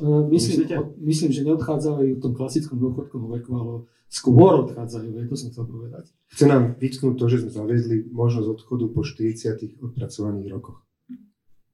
Dobre. No. A my sme tiež na to hrdí. K tým verejným financiám. No však to sa týka verejných financií. Hej. Vy si musíte vypočítať, že čo vám to spôsobí o verejných financiách. Čo sa týka tých vývozu ziskov, ako ja stále nerozumiem tomu, prečo sa s tým niečo nerobilo. Proste 3 roky vo vláde a mne to skôr prípada také, že pozeráme, že ktorá firma to má veľký zisk a keď ju má, tak zoberieme ešte viac toho zisku. Tam treba systémové opatrenie. A priznám sa, nemám čísla, pretože nemám čísla z ministerstva financií, ale jednoducho je to problém. S tým súhlasím, že je to problém s vývozom ziskov, len je to veľmi, veľmi háklivá vec, pretože pôsobíme na otvorenom trhu Európskej únie. Vôbec to nie je jednoduché. Dokonca ja si myslím, ale aj som to študoval, čo sa týka aj reťazcov, že niektoré reťazce vyťahujú zisk zo Slovenska a odvádzajú ho matkám do zahraničia. Je to šialená vec, pretože v časoch, keď skutočne mnohí ľudia majú veľmi hlboko do vrecka, tak musia znášať drahé potraviny aj pre takéto praktiky, skutočne. A čo sa týka, čo sa týka verejných financií, ja si nemyslím, že nás niekto straší. Ono nie je dôležité, že či máme dlh 60% HDP. Ako my sme naozaj prekročili všetky hranice dlhovej brzdy a na tej dlhovej brzde sa zhodli ústavnou väčšinou strany ešte v minulosti, takže to je ako vážený dokument. Ale dôležitá je tá dynamika trhu, ako vytvárame ďalšie dlhy. A my skutočne budeme vytvárať v budúcich rokoch ďalšie dlhy a musíme na tým uvažovať, čo s tým robiť. Čo sa týka adresnej pomoci, viete, keď vláda v závere minulého roka v decembri, pretože neviem, či to nebolo dokonca na Silvestra, prijala opatrenie o zastrpovaní cien energií pre domácnosti, tak predseda vlády Heger vyšiel s tým, pozrite sa ľudia, čo vám dávame, my máme najnižšie ceny pomaly v Európskej únii, však toto pre vás robíme. Ja hovorím, že to je len odložená inflácia. Čo budeme robiť budúci rok s tými cenami? Keď si pozrite, čo hovorí Európska komisia, tak štát za štátom hovorí prestať s reguláciou cien. A my s tým budeme musieť niečo robiť. A na druhej strane neriešili sme dôsledne ceny energií pre firmy. My máme v Európskej únii máme najvyšší nárast cien výrobcov, to je dosť dôležité, od roku 2020 o 80%. Priemer Európskej únie je 40%. Narastli ceny výrobcov. Čo to znamená v praktickom živote? Že vy, keď si kupujete tovary tu, tak vlastne kupujete si ich drahšie. Za vysokou infláciou, ktorá je dnes na Slovensku, stoja vysoké ceny energií pre firmy. A myslím si, že aj nezvládnutá situácia, pretože posledný štvrťrok minulého roku firmy nedostali žiadnu pomoc. Pán Hajko, ďakujeme, posuňme sa páni trošku. Lebo aby sa nám to nezvedelo na ekonomický seminár. Alebo na čítačku dôležitých programov. Dobre, taká krátka reakcia. Dobre, veľmi krátka. Tri veci by som chcel. Pán Hajko povedal poslednú vetu. V poslednom štvrťroku minulého roku firmy dostali žiadnu pomoc na energie. Oni dostali presne na tie posledné 2 mesiace, na november a december. Len sme si povedali, aby sme boli voči tým firmám čo najštedrejší, že zoberieme do úvahy 2 mesiace, kedy boli najvyššie účty za elektriku a zobrali sme do úvahy august a september. A na základe starých účtov, aby sme im čo najrýchlejšie vyplatili tú pomoc na november a december, tak sme to vyplatili im práve vtedy. Ono sa to môže zdať, že vlastne vyplatili sme za august a september, ale my sme to rozhodnutie prijali v októbri do budúcna, že chceme vyplatiť v novembri, decembri a aby sme im to rýchlo vyplatili, tak sme zobrali tie 2 mesiace vzadu. No. Druhá vec, a to, keď ste hovorili o tom, že Slovensko momentálne má najvyššiu infláciu po Maďarsku. Skúste si naštudovať to, alebo teda do hĺbky sa pozrieť, že je obrovský rozdiel, ako funguje cenová regulácia energií v rámci jednotlivých krajín. Napríklad tie pobaltské krajiny, ktoré mali minulý rok infláciu, či to bola Litva, Estonsko, Lotyšsko, 21 až 25%, mali ju preto, lebo okamžite, ako vzrástli ceny energií na trhu, okamžite to mali domácnosti na účtoch. Čiže preto im prudko narastla aj teda inflácia, aj v tej aj teda firmy, aj domácnosti rýchlo kupovali za draho energie. A preto oni si tú vysokú infláciu, mimoriadne vysokú, už odkrútili minulý rok. Logicky, keď im minulý rok vzrástli o 25% ceny, tak tento rok im už rastú pomenšie. Ale na minulý rok vzrástli 14% ceny, a tým pádom ten náš rast je voči tomu nižšiemu základu logicky väčší. To je čisto matematika. A potom ešte jednu vec, čo ste obidvaja tu hovorili, tak trošku vás chcem poopraviť, že u nás je menší podiel miest na HDP. Ono to je vo všeobecnosti na celom svete ekonomická teória. Čím väčší je podiel služieb na tvorbe HDP, tým väčší je podiel miest na samotnom HDP. Lebo jednoducho pri službách nepotrebujete mať toľko strojov na to, aby ste to HDP produkovali. Keď máte príliš priemyselnú krajinu, ako sme my, príliš priemyselná krajina v súčasnom stupni vývoja, tak vtedy máte obrovské investície na to, aby ste vyprodukovali nejaké HDP, ale to jednoducho je to v tých strojoch. Preto je ten podiel miest menší. To nie je obhajoba toho, že teda je dobrá úroveň miest a podobne. Jasné, poďme tlačiť mzdy hore, ale mzdy nepotlačíme z pozície štátu hore. Iba vtedy, keď bude nižšia a nižšia a nižšia nezamestnanosť, vtedy budú tí zamestnanci vzácni pre tých zamestnávateľov a to jediné bude motorom rastu miesta. Dobre, to je faktické poznámky.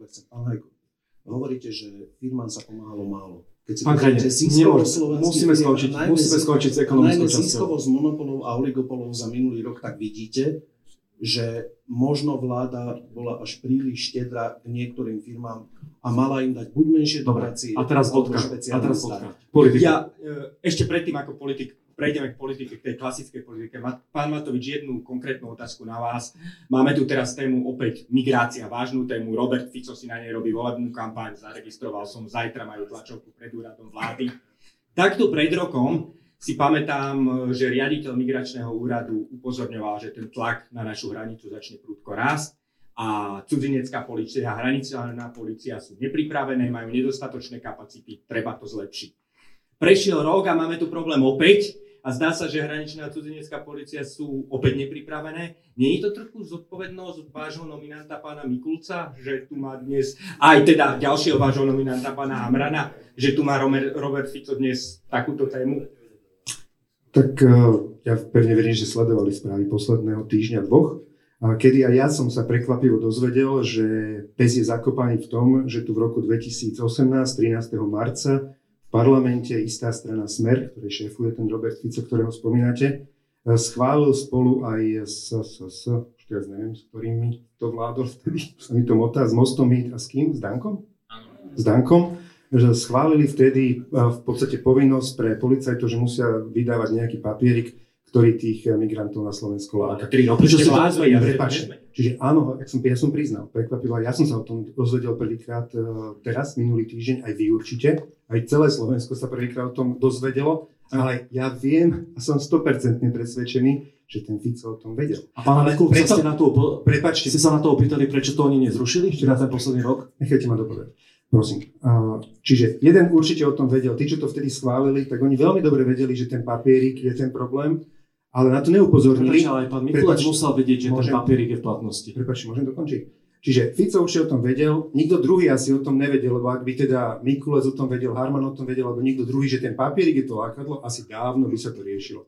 Nikto to nedošiel na to, že DJP zakopaný, teraz sa došlo na to, DJP zakopaný. Ale veď Mikulcová policia to vydávala ten papierik. Tak ale asi si to neuvedomovali, že toto je to, čo ich láka, ja neviem. Ale teraz jednoducho prišla mimoriadna schôdza, dneska je aký deň, utorok? Včera bola vlastne, utorok je, nie? Včera bola mimoriadna schôdza, tretí pokus o zvolanie mimoriadnej schôdze, kde teda premiér Odor prišiel, že dobre, toto je problém, poďme ho vyriešiť. Dnes to mohlo byť podpísané prezidentkou, zajtra už sa nemusel vydávať papierik a pozajtra by sme vlastne tým pádom nemali žiaden problém s migrantami.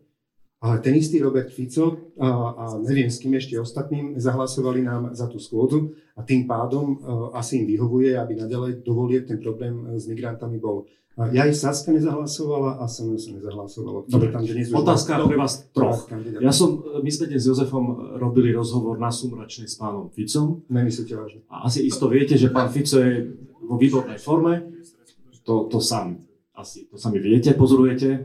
Čo chcete urobiť každý z vás, každá vaša strana preto, aby sa Robert Fico nevrátil k moci? Tých posledných koľko? Akmer 3 týždňoch. Ja by som ešte predtým, prepáčte, že do toho behnem. Ja by som chcel poprosiť, aby ste tú otázku rozšírili.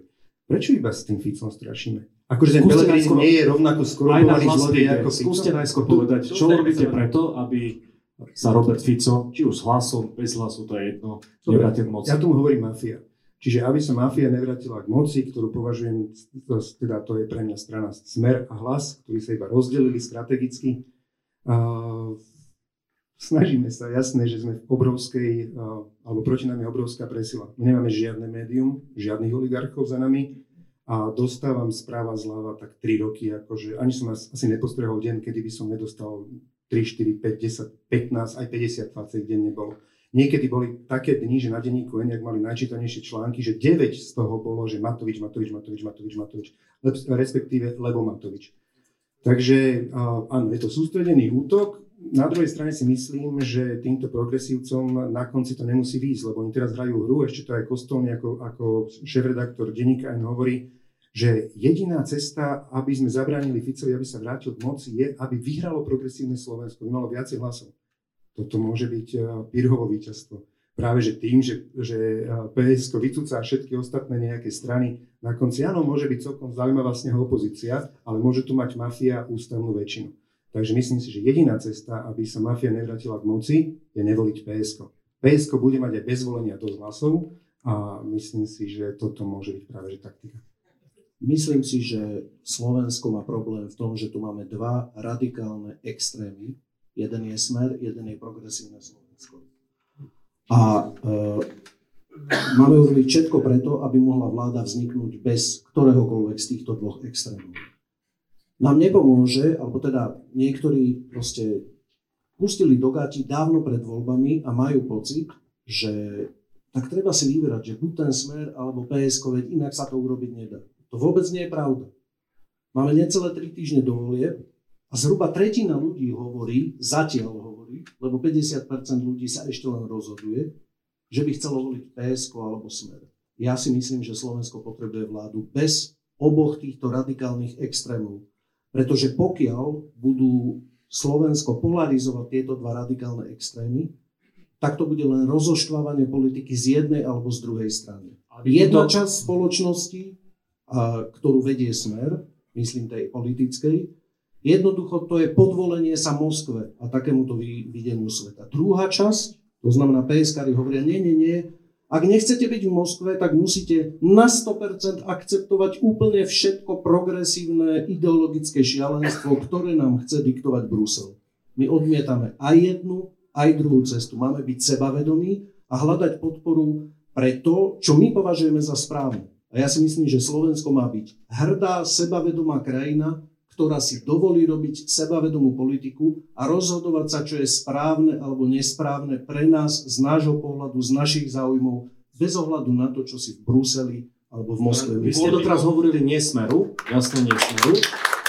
Súčasne ste hovorili, že PSK je ideologický extrém, ale Pre zabránenie možnosti vzniku vlády Smeru sme ochotní ísť do vlády SPS. Po zverejnení programu Progresívneho Slovenska, ktorý zverejnili posledný víkend, sa ukazuje, že to je radikálne extrémistická strana a ja teda urobím všetko preto, aby sme nemuseli byť vo vláde ani so Smerom, ani s PSK, pretože obe považujem za rovnocenné hrozby pre Slovensko. Zjednodušene povedané, proste jedno je Moskva, druhé progresívny Brusel. Slovenská republika nemá na výber iba dve možnosti.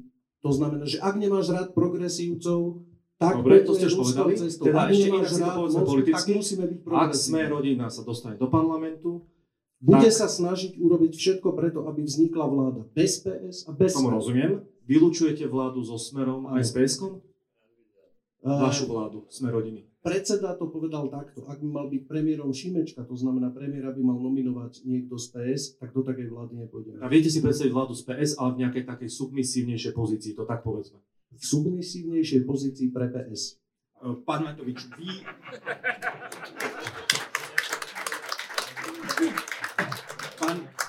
Pán Matovič, vy vylučujete vládu so Smerom, aj s Hlasom a vlastne ešte k tomu všetkému kritizujete všetkých, ktorí nevylučia spoluprácu s Hlasom.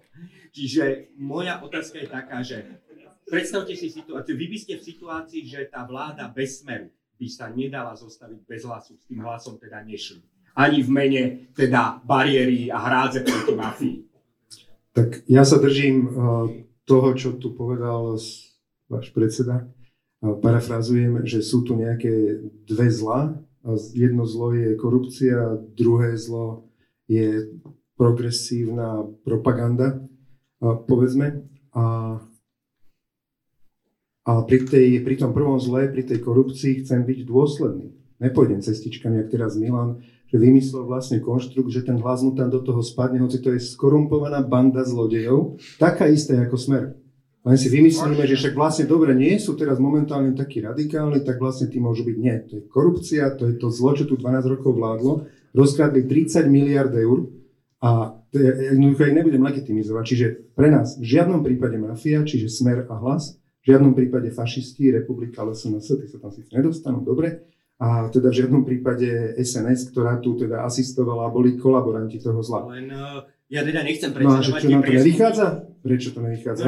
Ja som povedal kamarátovi, že 102 budeme mať. On mi povedal, že dobre, tak 50 vám stačí. Tak, no, akože, to je na ľuďoch, akože čo, prosím vás. Matovič, či stresujete, že 3 týždne dovolie, že nejak sa to zle povie? Práve, že mne sa zdá, že ste príliš kategorickí, lebo tá situácia je reálna. Ja teda nepreceňujem výskumy a podobne, len zatiaľ zo žiadneho, ktorý tu bol, tak sa to bez toho Hlasu, to proste vláda bez Smeru nevychádzala. Čo vy ste ďalší tuto propagátor Hlasu? Nie propagátor, to je realistická otázka. Enko tu maluje normálne, Enko chodí do stavebnín 3 roky, kupujú tam to vápno, ličia takto toho skorumpovaného Pellegriniho, že to je normálne panenka Mária pomaly. Ale my to akože, ale práve toto je dôsledok toho, že my tu legitimizujeme absolútne zlo a zrazu sme si povedali, že to vlastne bez toho zlegitimizovaného absolútneho zla nedáme. Ale čo to robí s tými ľuďmi? Však aj tí voliči Smeru neprišli v minulých voľbách voliť, lebo videli, jak boli skorumpovaní, že spôsobili smrť Jána Martiny. Však on by Fico neprehral tí voľby, ja by som ho neporazil, my by sme ho neporazili, ak by štvrtina voličov Smeru nezostala doma, že sa zhnusil im ten Smer, jak bol skorumpovaný. Ale zrazu tu 3 roky progresívni novinári, a bohužiaľ už asi aj vy sa pridali, začnete teraz malovať skorumpovaného vagabunda na bielo a hovoriť, že vlastne bez neho sa nedá. Ale vy tým, prepáčte, legitimizujete zlo. Sorry, to je to isté, ako kebyže v Nemecku teraz, ja neviem, v 56. roku zrazu niekto by povedal, že však nejaký Hitlerov pobočník, že však ale v podstate však on není Hitler, však on ako mu iba robil pobočníka 19 rokov, však to Hitler dal zavražiť, však on teda nie, on iba o tom vedel. Pán Matovič, jediné, čo legitimizujeme je, že kladieme legitimnú otázku. Ja nie som hovorím, že so zlom nikdy. Kampani nie som, ja nemusím narozdeľovať, používať silné slova. Ja sa pýtam na možnosť,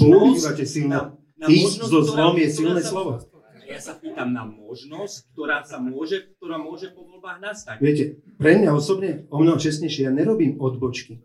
Ja keď raz poviem, že áno je, tak je to áno. A keď poviem nie, tak je nie.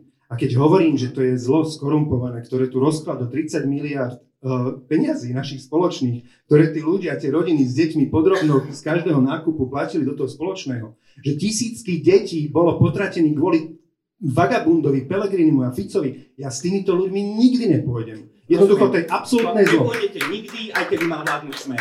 Nie, že aj keby mal, prepáč. No to vidíš, ty môžeš vylúčiť, prepáč, že čo aj vy si nejaké potraty spôsobili? Nie, my nikdy nepodporíme tú tvoju 500, takže proste ani s nami nie. Ale to je vaša rozhodná. Lebo nikdy 500 nepodporíme. Že si našiel ďalšiu výhovorku, prečo máte kolaborovať so zlom, zo Smeru, ktorý je premalovaný na Hlas, to ma mrzí, máš pravdu. Čiže teraz vážne, áno, s plnou vážnosťou to hovorím.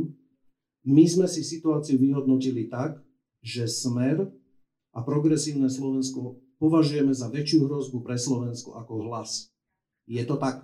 To znamená, to je naše rozhodnutie, takto to vyhodnotujeme a preto vládu s Hlasom nevylučujeme. A mňa to veľmi mrzí. Pán Hajko. Smer a PS. Je to ľudia cez uši z jednej z druhej strany.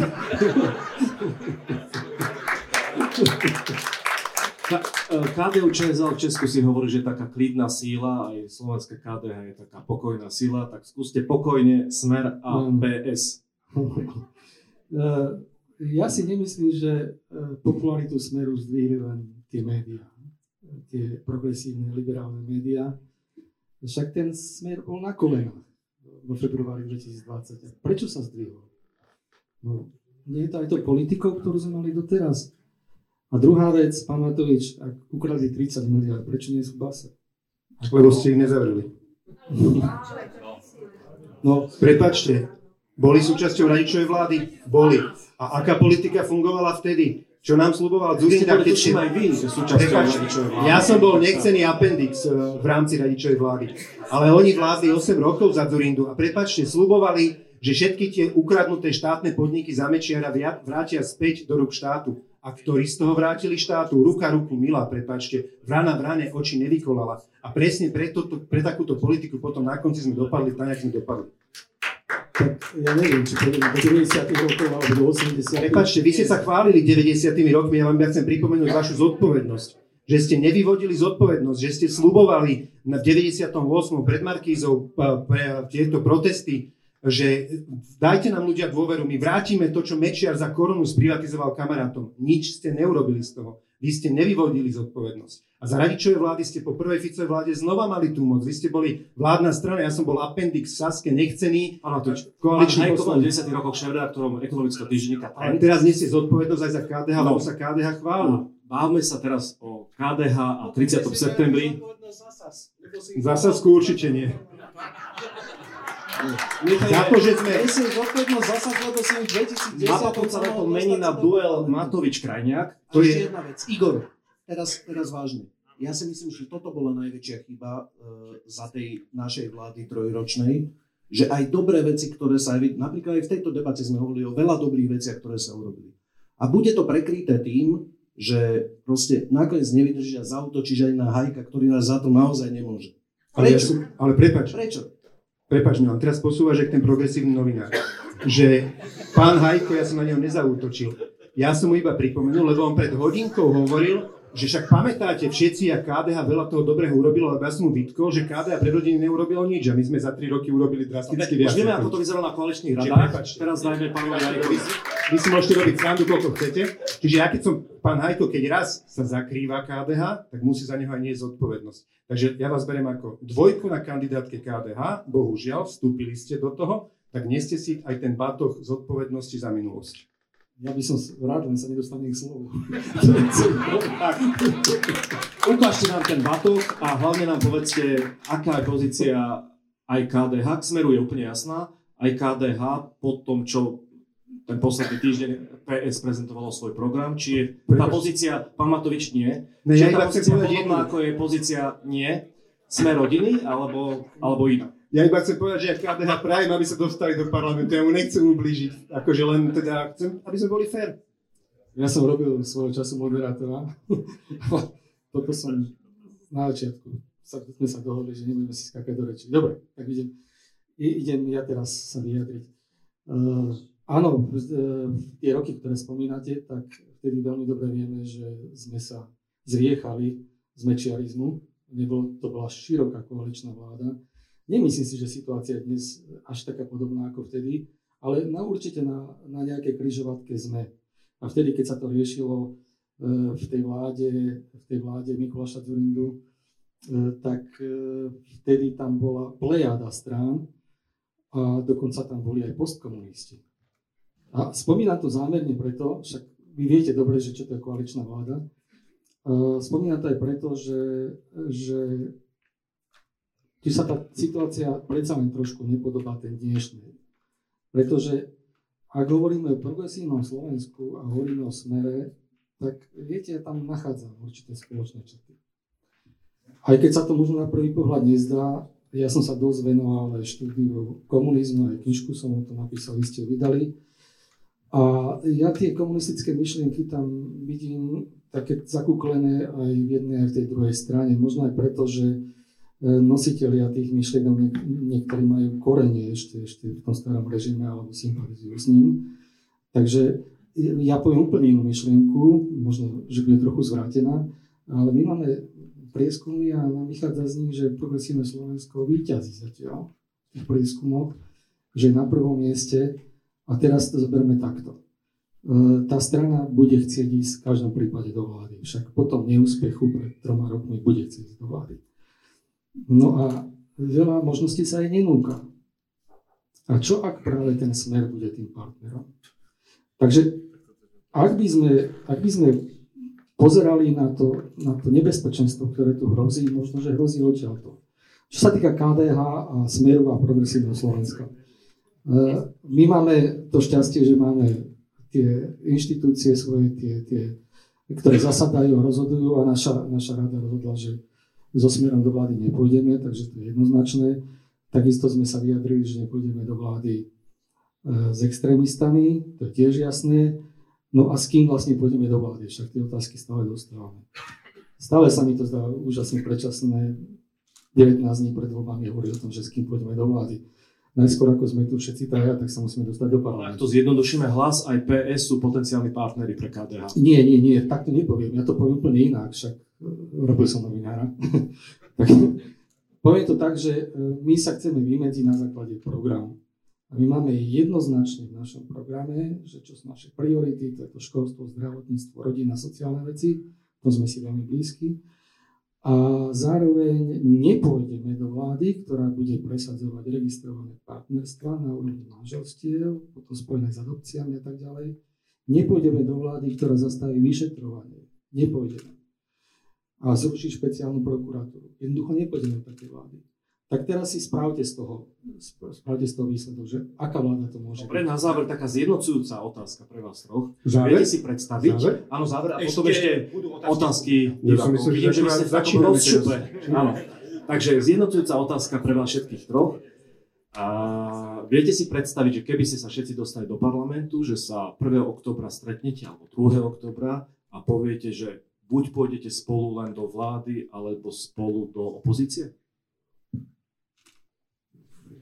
No tak vzhľadom na to, čo tu bolo povedané, ako sme sa všetci traja voči rodinným balíčkom počnúť, voči rôznym stranám vymedzili, tak takto. Myslím si, že je rozumné sa stretnúť v každom prípade a vyhodnotiť si, aká je situácia, čo sa s ňou dá robiť.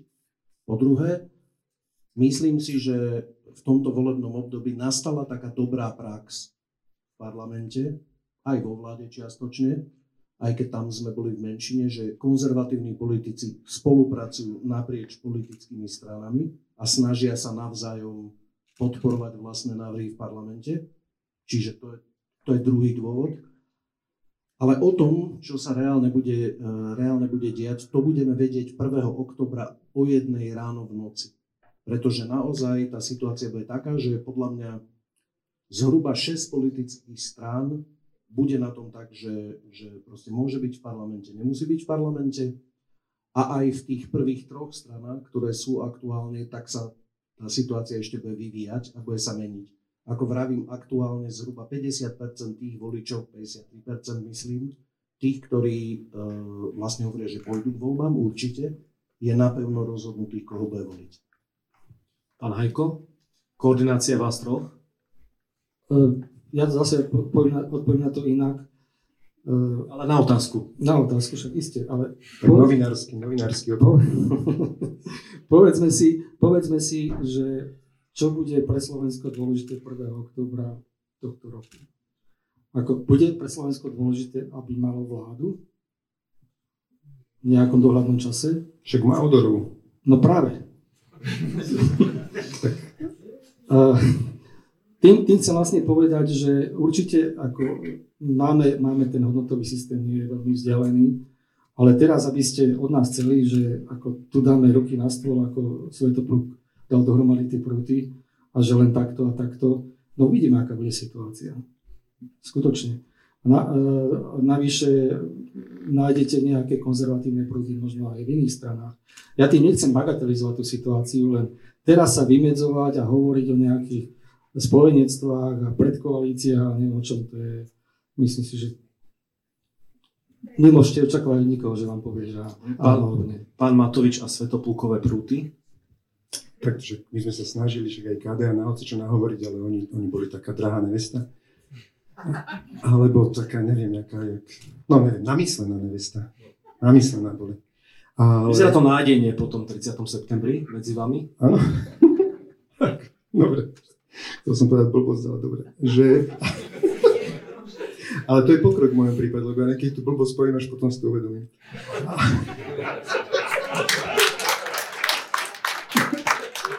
Ale čo som chcel... To je jedna z nádej na pozitívny vývoj. Mejme, postupne tak blíživo prechádzame do stand-up komedy. Všimli ste si to? Dobre, čo som... Vyberte ale znova vstupné potom, dobre?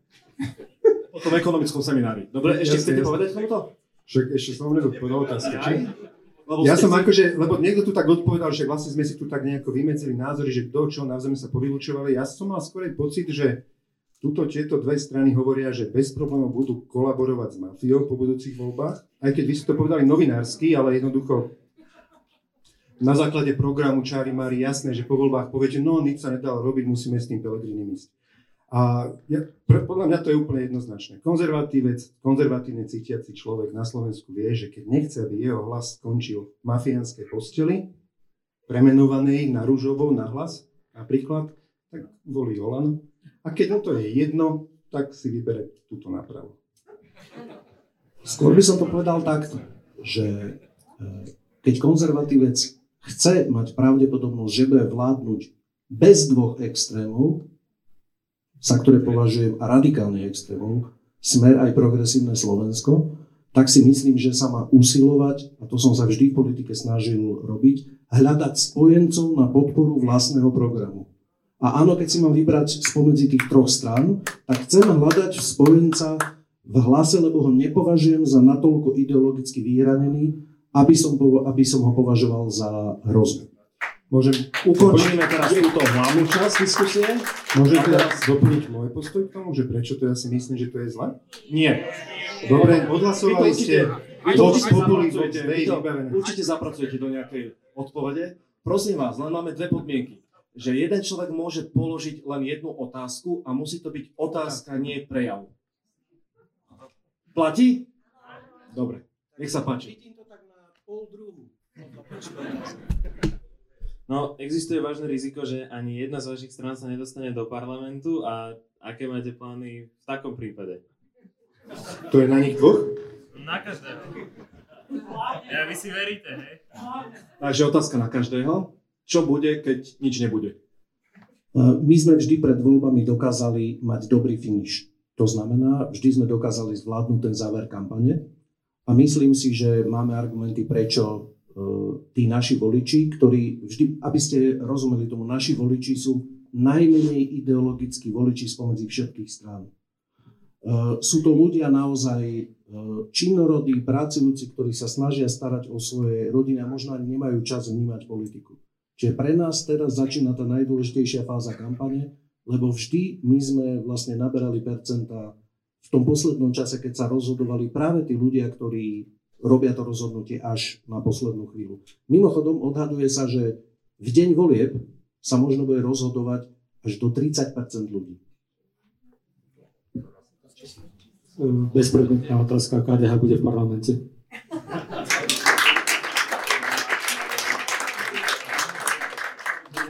Nechce to hovoriť to vysoko... Jak Potravský?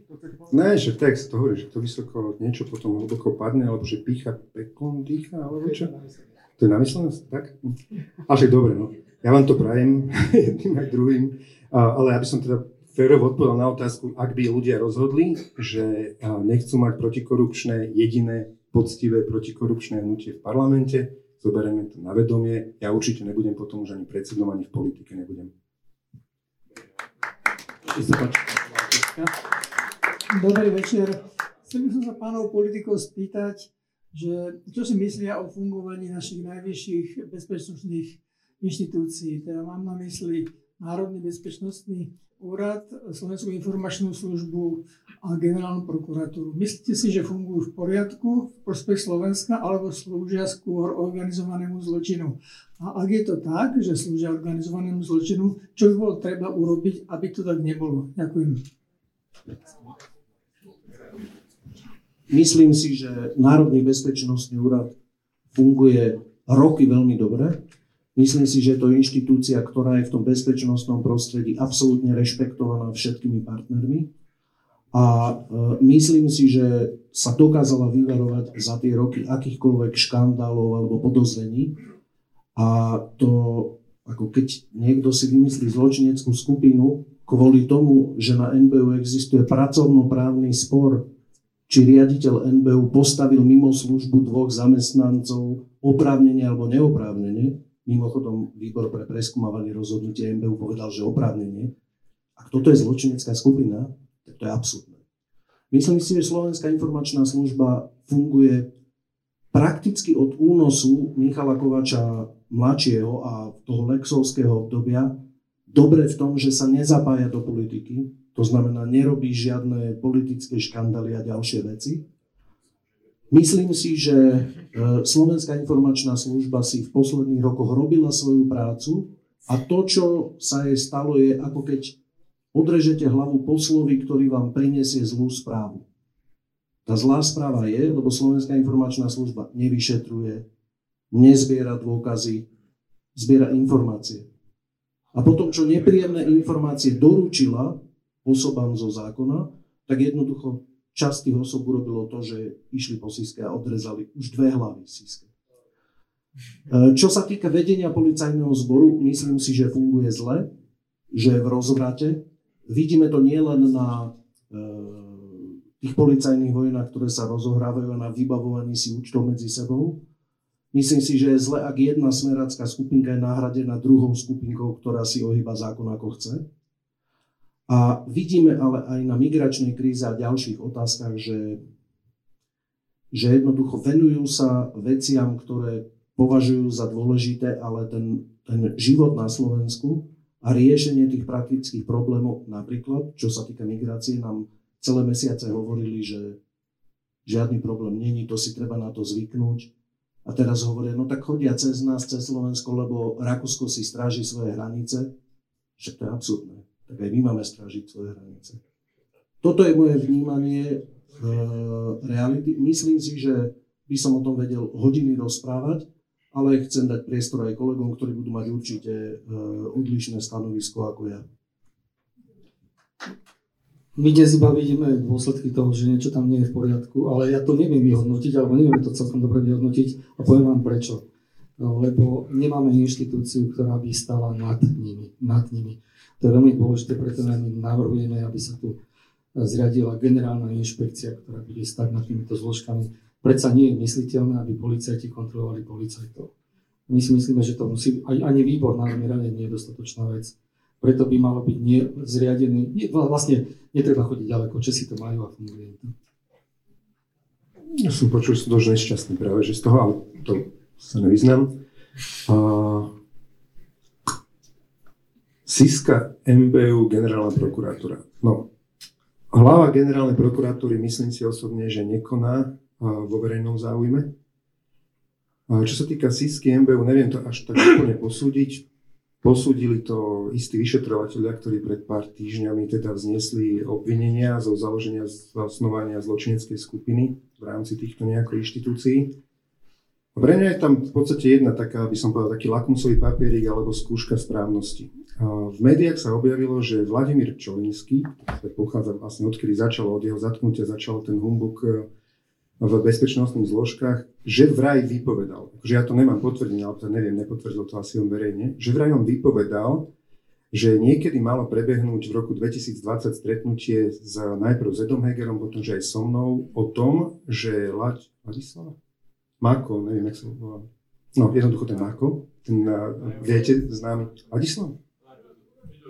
Ľudovít Mako, že vlastne, že sa dohodol vtedy s Edom Hegerom a so mnou, že ho zoberie do Sisky a za to sme mu slúbili 20 miliónov eur. To bolo ale iba v médiách Penty od Haščáka, akože pri jeho zlomyselnosti môže to byť vymyslené. A ak to je vymyslené, stále som ochotný veriť Vladimírovi Čornínskému na takých 60%, že nič neurobil, aj celé možno, že to môže byť nejako inak. Ak to ale naozaj takéto niečo povedal, a keďže viem, že som pri tom bol, a nič také sa nestalo, alebo jednoducho žiadne takéto niečo neprebehlo, tak v tom prípade, ak by klamal v takto závažnej veci, takto bohorovne, tak som náchylný si myslieť, že aj v ostatných veciach klame a môže byť naozaj opodstatnené aj obvinenie zo zosnovania nejakej zločineckej skupiny. Hovorím, ale tam sa musí podotázka, že či teda naozaj podotázka, také viete, ako sa dostal Mako do Sisky? Ak nie cez Hlas, ako vypovedá. Hovorím, že viem, ako to bolo. Tam je dôležité to, že či 20 miliónov eur bolo s tým spojené pre Sisku navyše do rozpočtu. A to hovoríte, že nebolo? Na 1000%, lebo ani o tom nebola reč. Takže, ale ešte raz hovorím, že ak Čolínsky takéto niečo vypovedal, tak viem ja osobne, že klame v takto vážnej veci. To znamená, že bez problémov viem, že klame aj v ostatných, alebo je pravdepodobnosť, že klame aj v ostatných. Ak je to výmysel, toto kvázi, akože teda tá výpoveď, ktorá niekde kolovala v médiách, tak potom by bolo na mieste, aby on teda to dementoval a povedal, že také... Myslím, že to je reálna výpoveď. Ak to je reálna, tak ja som vybavený. Dobre, nech sa páči. Nie ste takí mladí, aby ste si nepamätali, že ako padol Mečiar. Tam išlo o sústredený útok všetkých tých strán, ktoré potom ho porazili. A nepamätám si, že by niekde sa hádali medzi sebou tie strany, počas toho útoku mali sústredený útok na Mečiara. Pýtam sa, nemôžete vy, minimálne vy, tieto tri strany, urobiť dohodu o neútočení medzi sebou a sústrediť tie útoky na 4 nebezpečia, lebo ste spomínali len 3. Fico, Pellegrini, Progresívne Slovensko a neonacisti, na tých ste zabudli.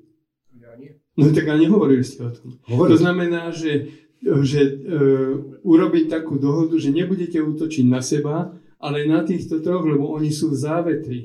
A navrhujem, aby tá dohoda sa urobila 15. septembra. Neže oktobra. 15. septembra, aby sa mohla nazvať, že Mariánska dohoda.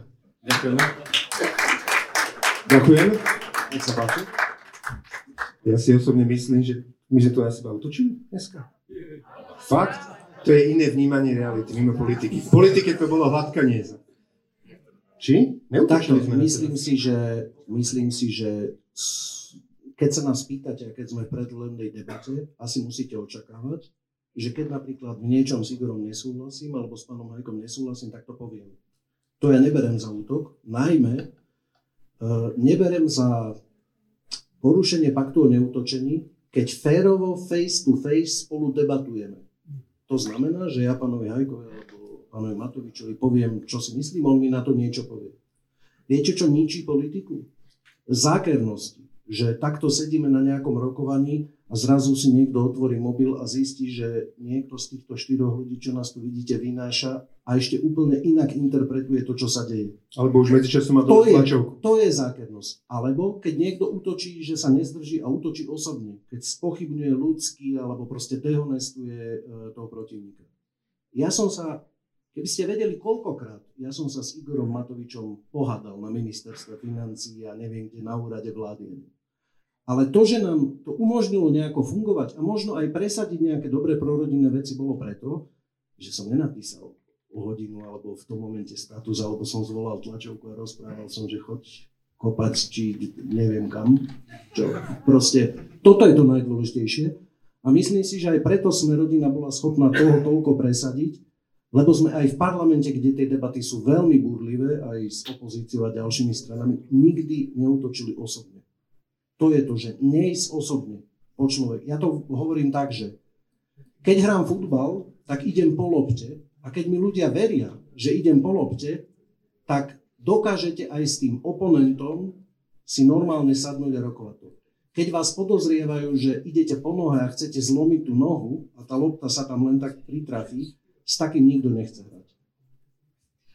Ja k tomu toľko by som neprirovnával rok 2023 k roku 1998. Napriek tomu, že sme tu niečo definovali, ja som už hovoril, že sa vyštancujeme od Smeru a extrémistov, to je jednoznačné, ale v roku 1998 sa určovala orientácia Slovenska, to bolo veľmi vážne.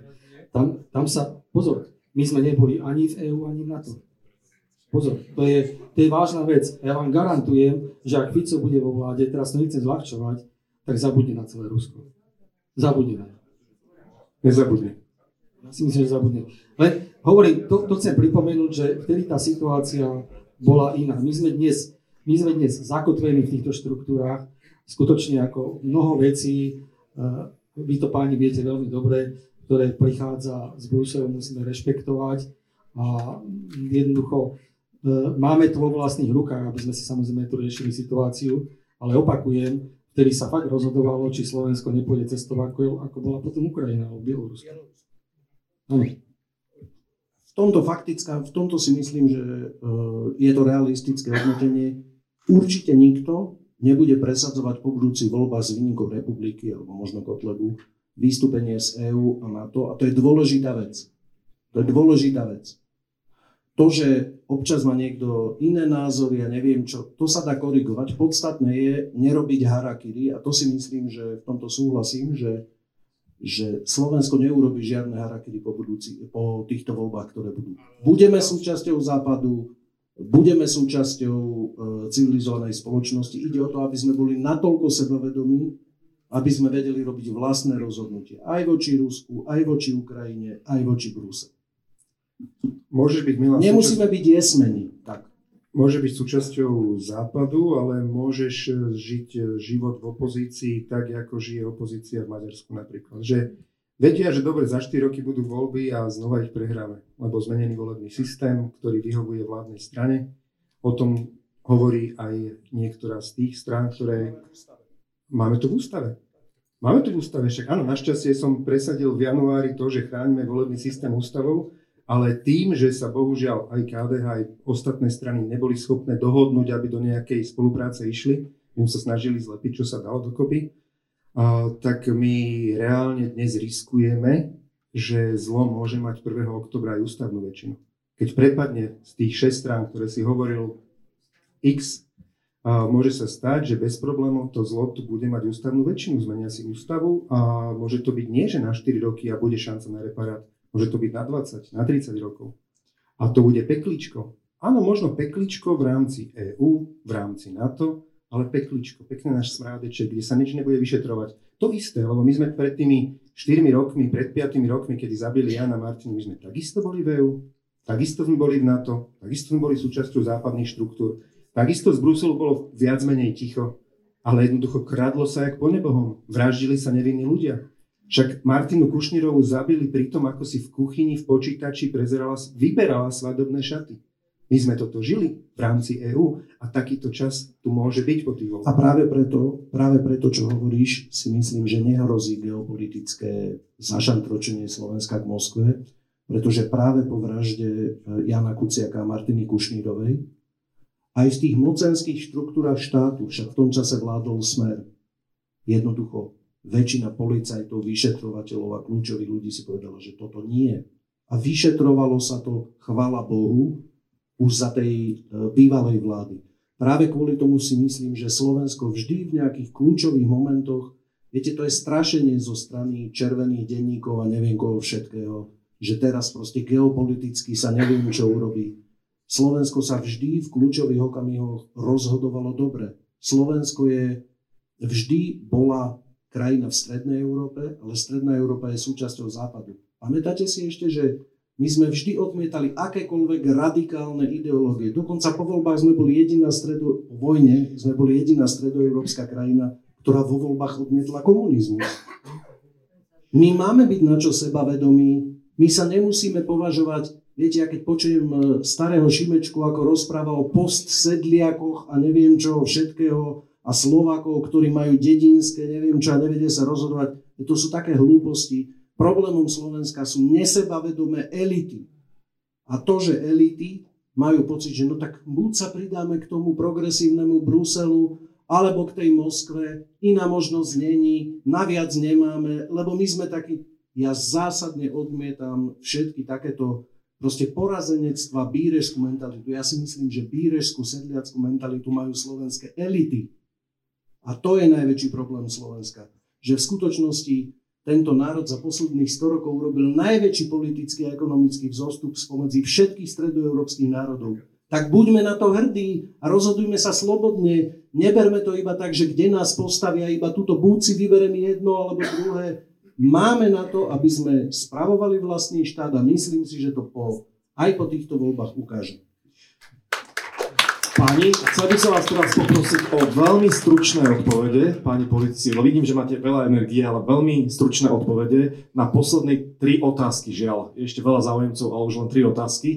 Keď dáme mimoriadne stručné odpovede, môžu byť aj mimoriadne stručné otázky, zodpovieme všetky. A môžete aj mimoriadne po debate potom diskutovať ešte so záujemcami. Ale to nie je fér, najprv bolo slúbené, že môžeme odpovedať, potom nie. Dobrý večer. Keďže sme na konzervatívnej pôde, tak ja dám aj konzervatívnu otázku. Ako chcete vrátiť dôveru, že konzervatívna kresťanská politika by mala riadiť našu spoločnosť? Pretože vy ste boli konzervatívna koalícia a za 3 roky, aj keď ste urobili určite veľmi veľa dobrého, ale dokázali ste niečo nevídané. Vy ste absolútne rozhádali a rozdelili našu celú spoločnosť. Takže ako vy, konzervatívni politici, chcete vrátiť dôveru, aby vám ľudia zase verili? Skúste každý 2 vetami.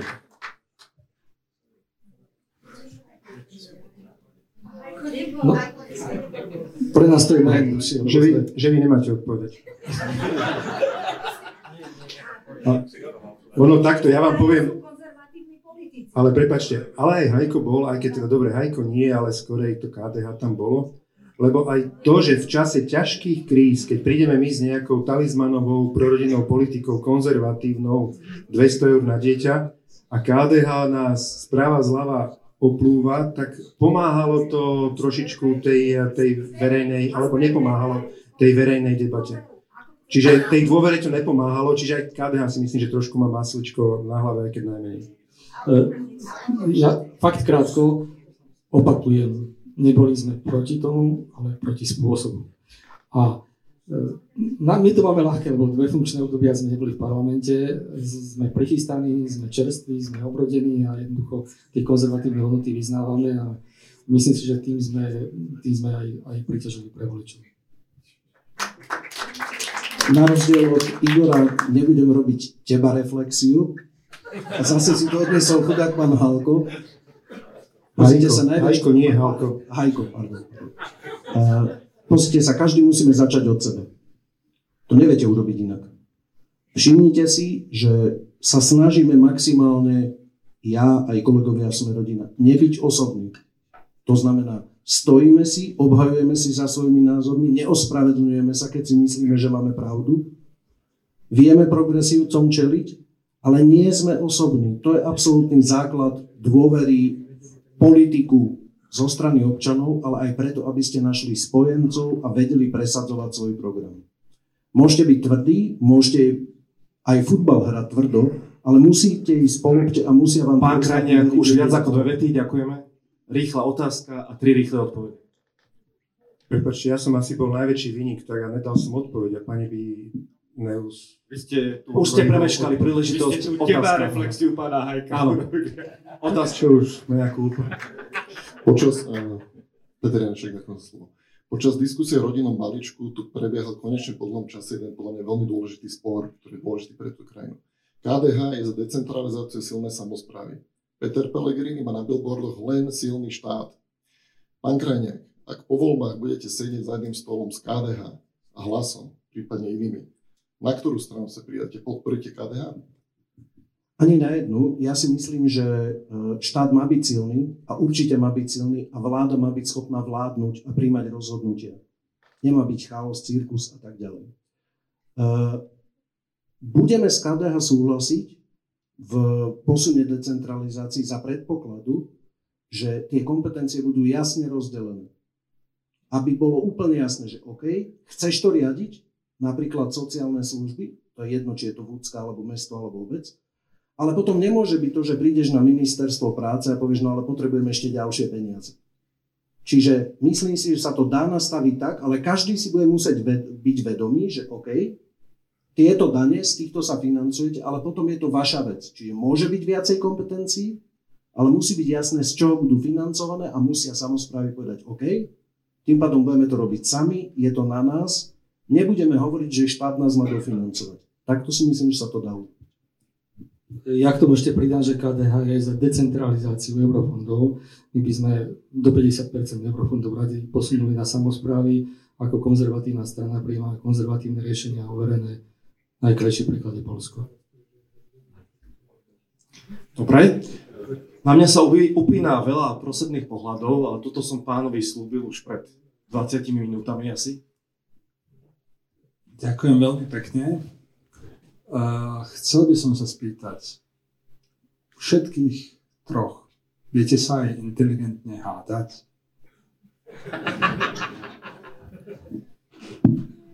Ja si myslím, že sme sa dnes hádali inteligentne, alebo sporili inteligentne. Ja vám to skúsim povedať inak. Skúste sa, ja keď neviem niekoho pochopiť, tak sa snažím pozrieť na to jeho očami, alebo ak sa hovorí obuci jeho topánky a oskúšať si to.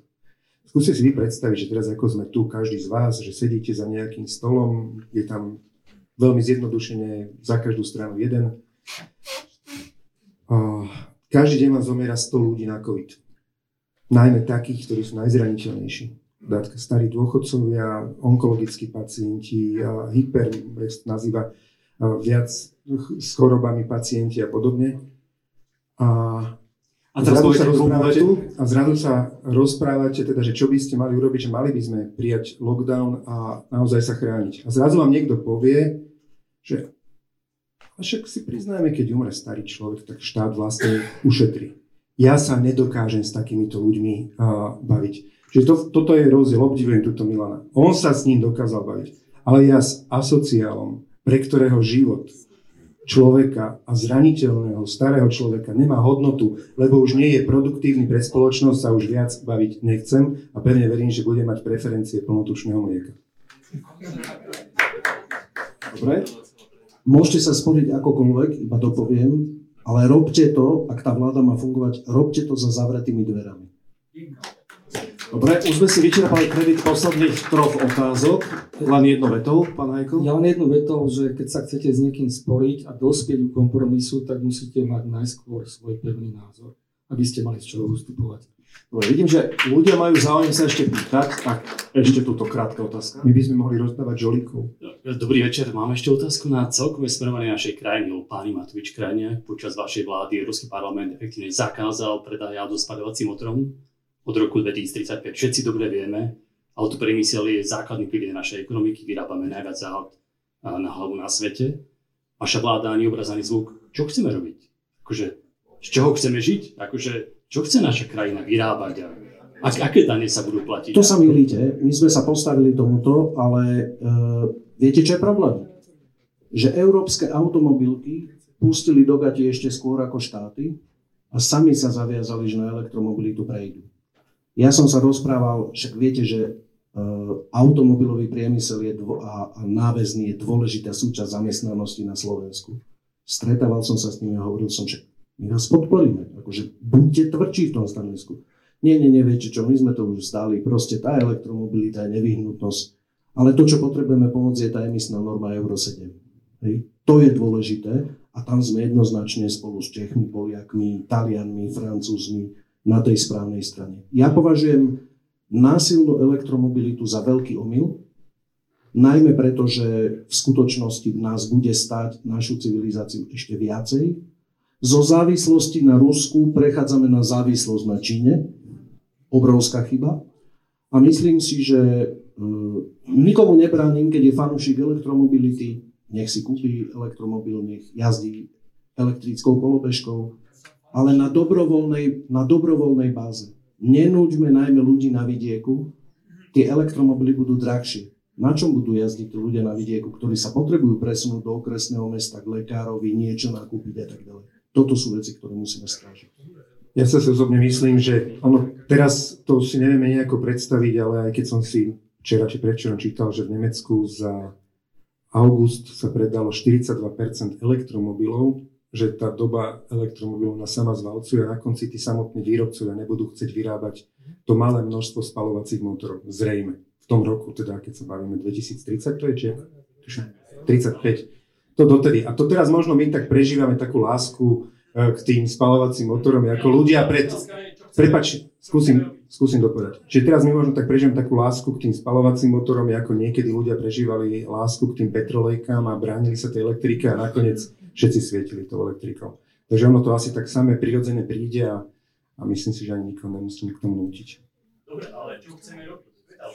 Čo chceme robiť? Samozrejme, že vidíte, že celý svet bojuje o výrobcov autobatérií, lebo teda je to kvázi náhrada namiesto výroby motorov a montovať auta môžeme montovať takisto, ale zase zároveň mám pocit, ja osobne teda tiež zo správ, iba čo čítam, že čínsky výrobcovia elektromobilov začínajú valcovať Európu a v severských krajinách škandinávskych začínajú chytať akože dosť veľký podiel na predaji a že zrejme áno, zrejme tu budeme mať kvantum elektroaut. Možno budeme viac sa orientovať na služby, však vy robíte čo? Výrobu alebo služby? Výrobu, no. Dobre, posledné, pán Hajko, KDH a elektromobilita? Mlieko je rozliaté, hej, je to tak. Ale ja by som nebol skeptický, my sme proti tomu, my sme za prehodnotenie a myslím si, čo povedal pán Krajniak, tak to je veľká pravda. Príde veľká diskusia pri norme Euro 7 a sa nie diskutovať už na jeseň.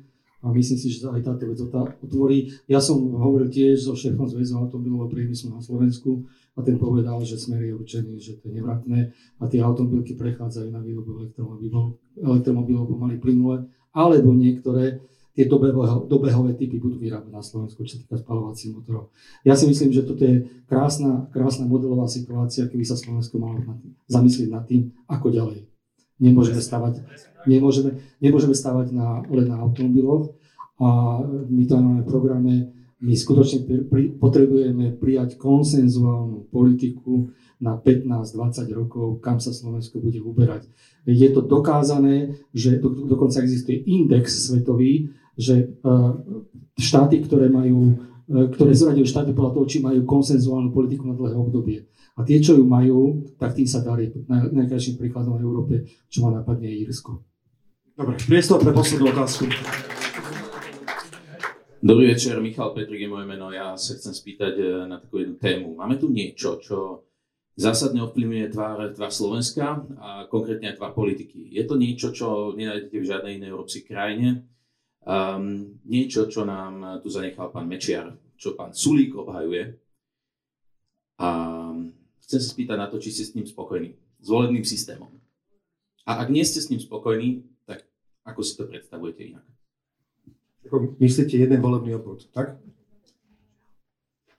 Samozrejme, že je to na diskusiu, naozaj, ale začiatkom roka, ja som sa teda dostal informáciám znútra Hlasu, že plánujú, teda boli také, akože aj tie preferencie im tak dosť priali, a teda, že plánujú hneď prvú zmenu po tom, ako vyhrajú voľby predčasné, zmeniť volebný systém v duchu, aby teda každý okres mal jedného poslanca, to znamená 79 poslancov a 71 poslancov volených proporčne. Keď som to hodil do kalkulačky a namodeloval som si rok 2016, vtedajšiu vládnu koalíciu aj s tými dvomi zradcami, Bugárom a Procházkom, že ako by to dopadlo, tak to dopadlo tak, že takým modelom by dosiahli až tuším 117 mandátov, vtedajšia vládna koalícia.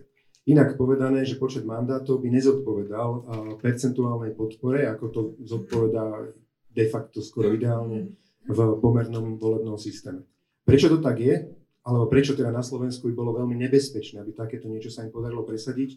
Je to, že okresy ako Svidník, Stropkov, Medzilaborce, Poltár, Kysucké Nové Mesto, Revúca a ešte neviem, čo by som povedal, dokopy majú toľko obyvateľov ako jedna Petržalka. Ale v tom volebnom systéme by mali tieto okresy každý jeden po jednom poslancovi a Petržalka takisto jedného poslanca. A keď si pozrite historicky, ako tie okresy, ktoré som spomenul, tie maličké okresy, ako volili, tak historicky volili pred 30 rokmi dramaticky väčšinovo Mečiara, pred 10 rokmi dramaticky väčšinovo SNS a Smer a dnes dramaticky väčšinovo tam vyhrá Smer, Hlas, Republika. Čiže táto zmena volebného systému mimoriadne vyhovuje tej antidemokratickej bande, alebo jak by som to nazval, skorumpovanej bande. A preto som rád, že sme presadili nakoniec takú ochranu, teda zmenu v ústave, kde sme teda zakotvili, že zmena volebného systému musí nastať až ústavnou väčšinou. Ale platí to, čo som povedal pred 27 minútami a 30 sekundami, že môžu tí voľby prepadnúť aj tak, že to zlo bude mať až ústavnú väčšinu a vtedy si zmenia aj volebný systém aj vymalovaný. Myslíte si? My sme stále dosť znepokojení, že to je takto ústavne zakotvené, pretože my presadzujeme 8 volebných obvodov. Nie podľa okresov, ale dajme to podľa dnešných žúb, pretože nie len pretože regionálna strana, ale myslíme si, že regióny by mali mať zastúpenie v parlamente proporčné. Takže my to presadzujeme a budeme to ďalej presadzovať, aby volebný systém sa zmenil minimálne týmto spôsobom. Ja som za pomerný volebný systém, pretože v pomernom volebnom systéme viete lepšie príjmať celoslovenské riešenia, ktoré niekedy sú pre niektorý región možno aj nepríjemné, ale celoslovenských musíte urobiť. A to vyváženie považujem v tom, že máme iba 3% limit na prekrúžkovanie. Silný regionálny líder alebo regionálna osobnosť sa bez problémov na kandidátke ktorejkoľvek politickej strany vie prekrúžkovať, vidieť to na kandidátkach všetkých strán, takže si myslím, že to vôbec nebráni tomu, aby akákoľvek silná regionálna osobnosť pri pomernom volebnom systéme sa dostala do parlamentu, aj keď nie na zvoliteľnom mieste, predpokladane zvoliteľnom mieste. Veď to vidíme, že v každej strane sa jednoducho tej silné osobnosti prekrúžkujú, takže ja v tom problém nevidím. Ako poslednú otázku sa spýtam otázku mladého muža, ktorý sa najdlhšie možno hlásil a celkom sa nám hodí na záver diskusie, že Smer a PS, prečo ste to niektorí označili za rovnaké hrozby alebo rovnaké zlá? Dobre som pochopil? Rovnaký extrém. Smer je extrém v tom, že si myslím, že sa chystá na revanš a súčasne sa chystá nielen na revanš, ale pokiaľ by dokázali zostaviť vládu, dajme tomu s Republikou, tak asi by sa s nami v Európe nerozprávali ani dvere.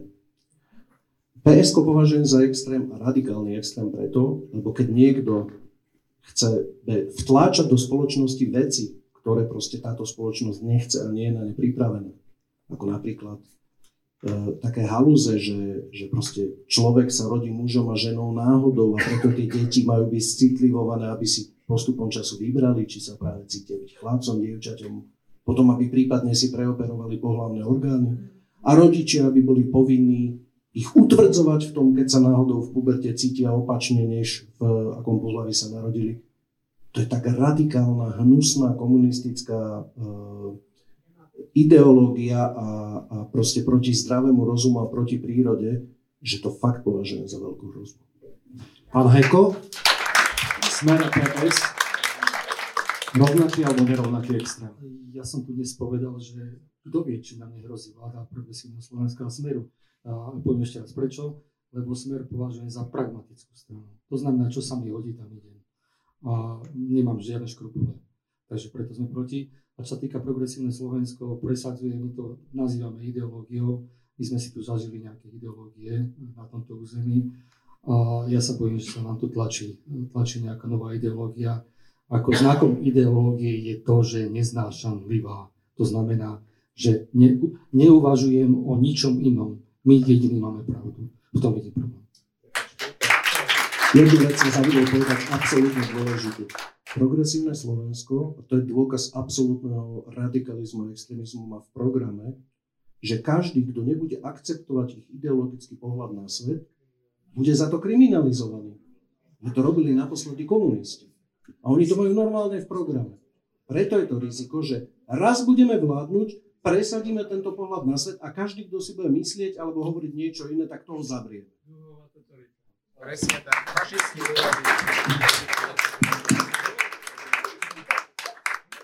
Ja som sa chcel ináč vtedy ozvať, som nevedel, že som to dobre pochopil, keď pán Hajko povedal, že možno tam nám tu hrozí aj Smer plus PSK vláda. Ja si zase takto ich nemám rád, ale tejto veci by som si chcel zastať. To mi príklad taká konina, že to si myslím, že to asi by teda nastať nemalo. Ale... Ale ne, dúfam. Ja by som išiel s vidlami kýdať. Že, čo som chcel? Ja medzi nimi rozdiel vidím. A to v jednom, že pri Smere už poznáme, to je také tiež trošku, že podľa ovocia ich poznáme, pri tom Smere to ovocie poznáme. 12 rokov mali možnosť sa realizovať a rozkradli Slovensko, doplatili naozaj tisícky detí, nenarodených detí tým životom, na to životom. Nech sa to aj niekomu to nepáči, je to pravda. A pri tom PS-ku, no... Oni komunisti, teraz zväzáci si povedali, no tak ideme písať program, tak popíšeme, čo to dá.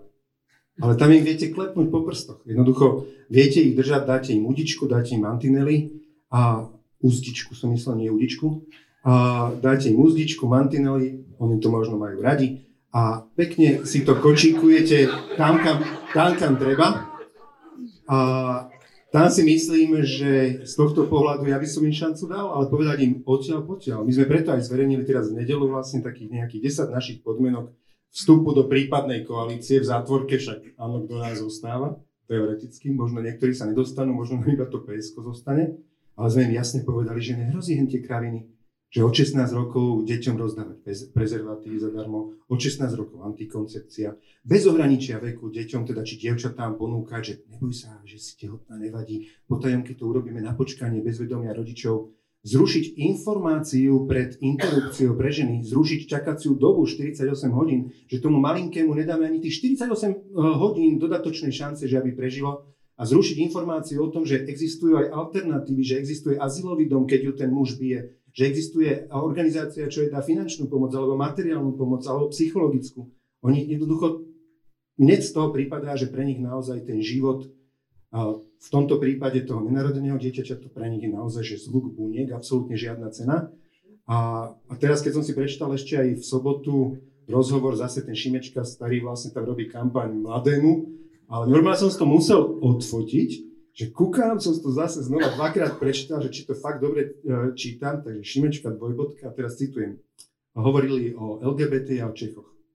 O Čechách? Čechoch? No, tak viete čo. A teraz Šimečka hovorí, jednu vec im závidím. Česi prestali veriť na Božiu spásu. Slováci stále veria, to je ten strašný problém. A toto je podľa mňa krásne, on povedal, že naozaj ako to títo ľudia cítia. A keď to povie starý Šimečka, cíti to tak mladý a je to vlastne celá tá banda, to tak cíti, celá tá sekta. Že oni pohrdajú veriacimi, oni pohrdajú cirkvou, oni pohrdajú ľuďmi, lebo to sú menej cenní. Oni nám aj tým programom chcú ukázať, že my sú niečo viac. A na takýchto ľudí treba iba, jak to povedal ten Slota, na niekoho iného síce, ale malý dvor, dlhý bič a ono sa to vychová.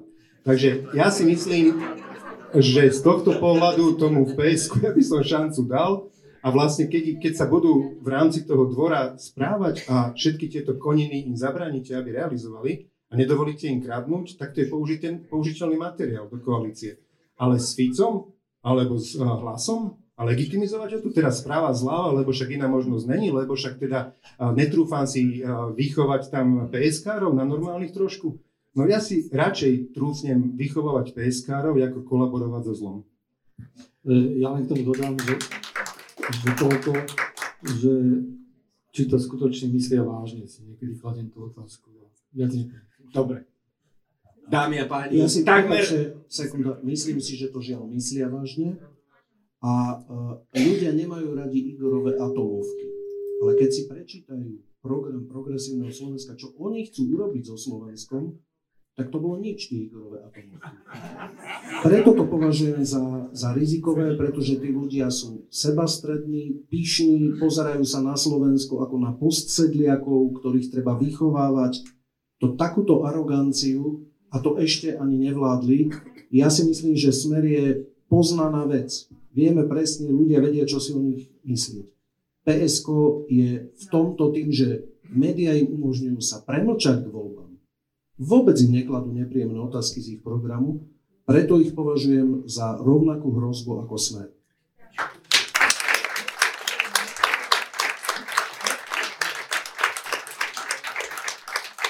Takmer o hodinu sme prekročili ten čas, čo sme pôvodne plánovali, ale v tomto formáte teda ukončíme debatu. Ak budú mať hostia záujem, môžu ešte s vami debatovať aj po diskusii. Ďakujeme veľmi pekne Milanovi Krajniakovi.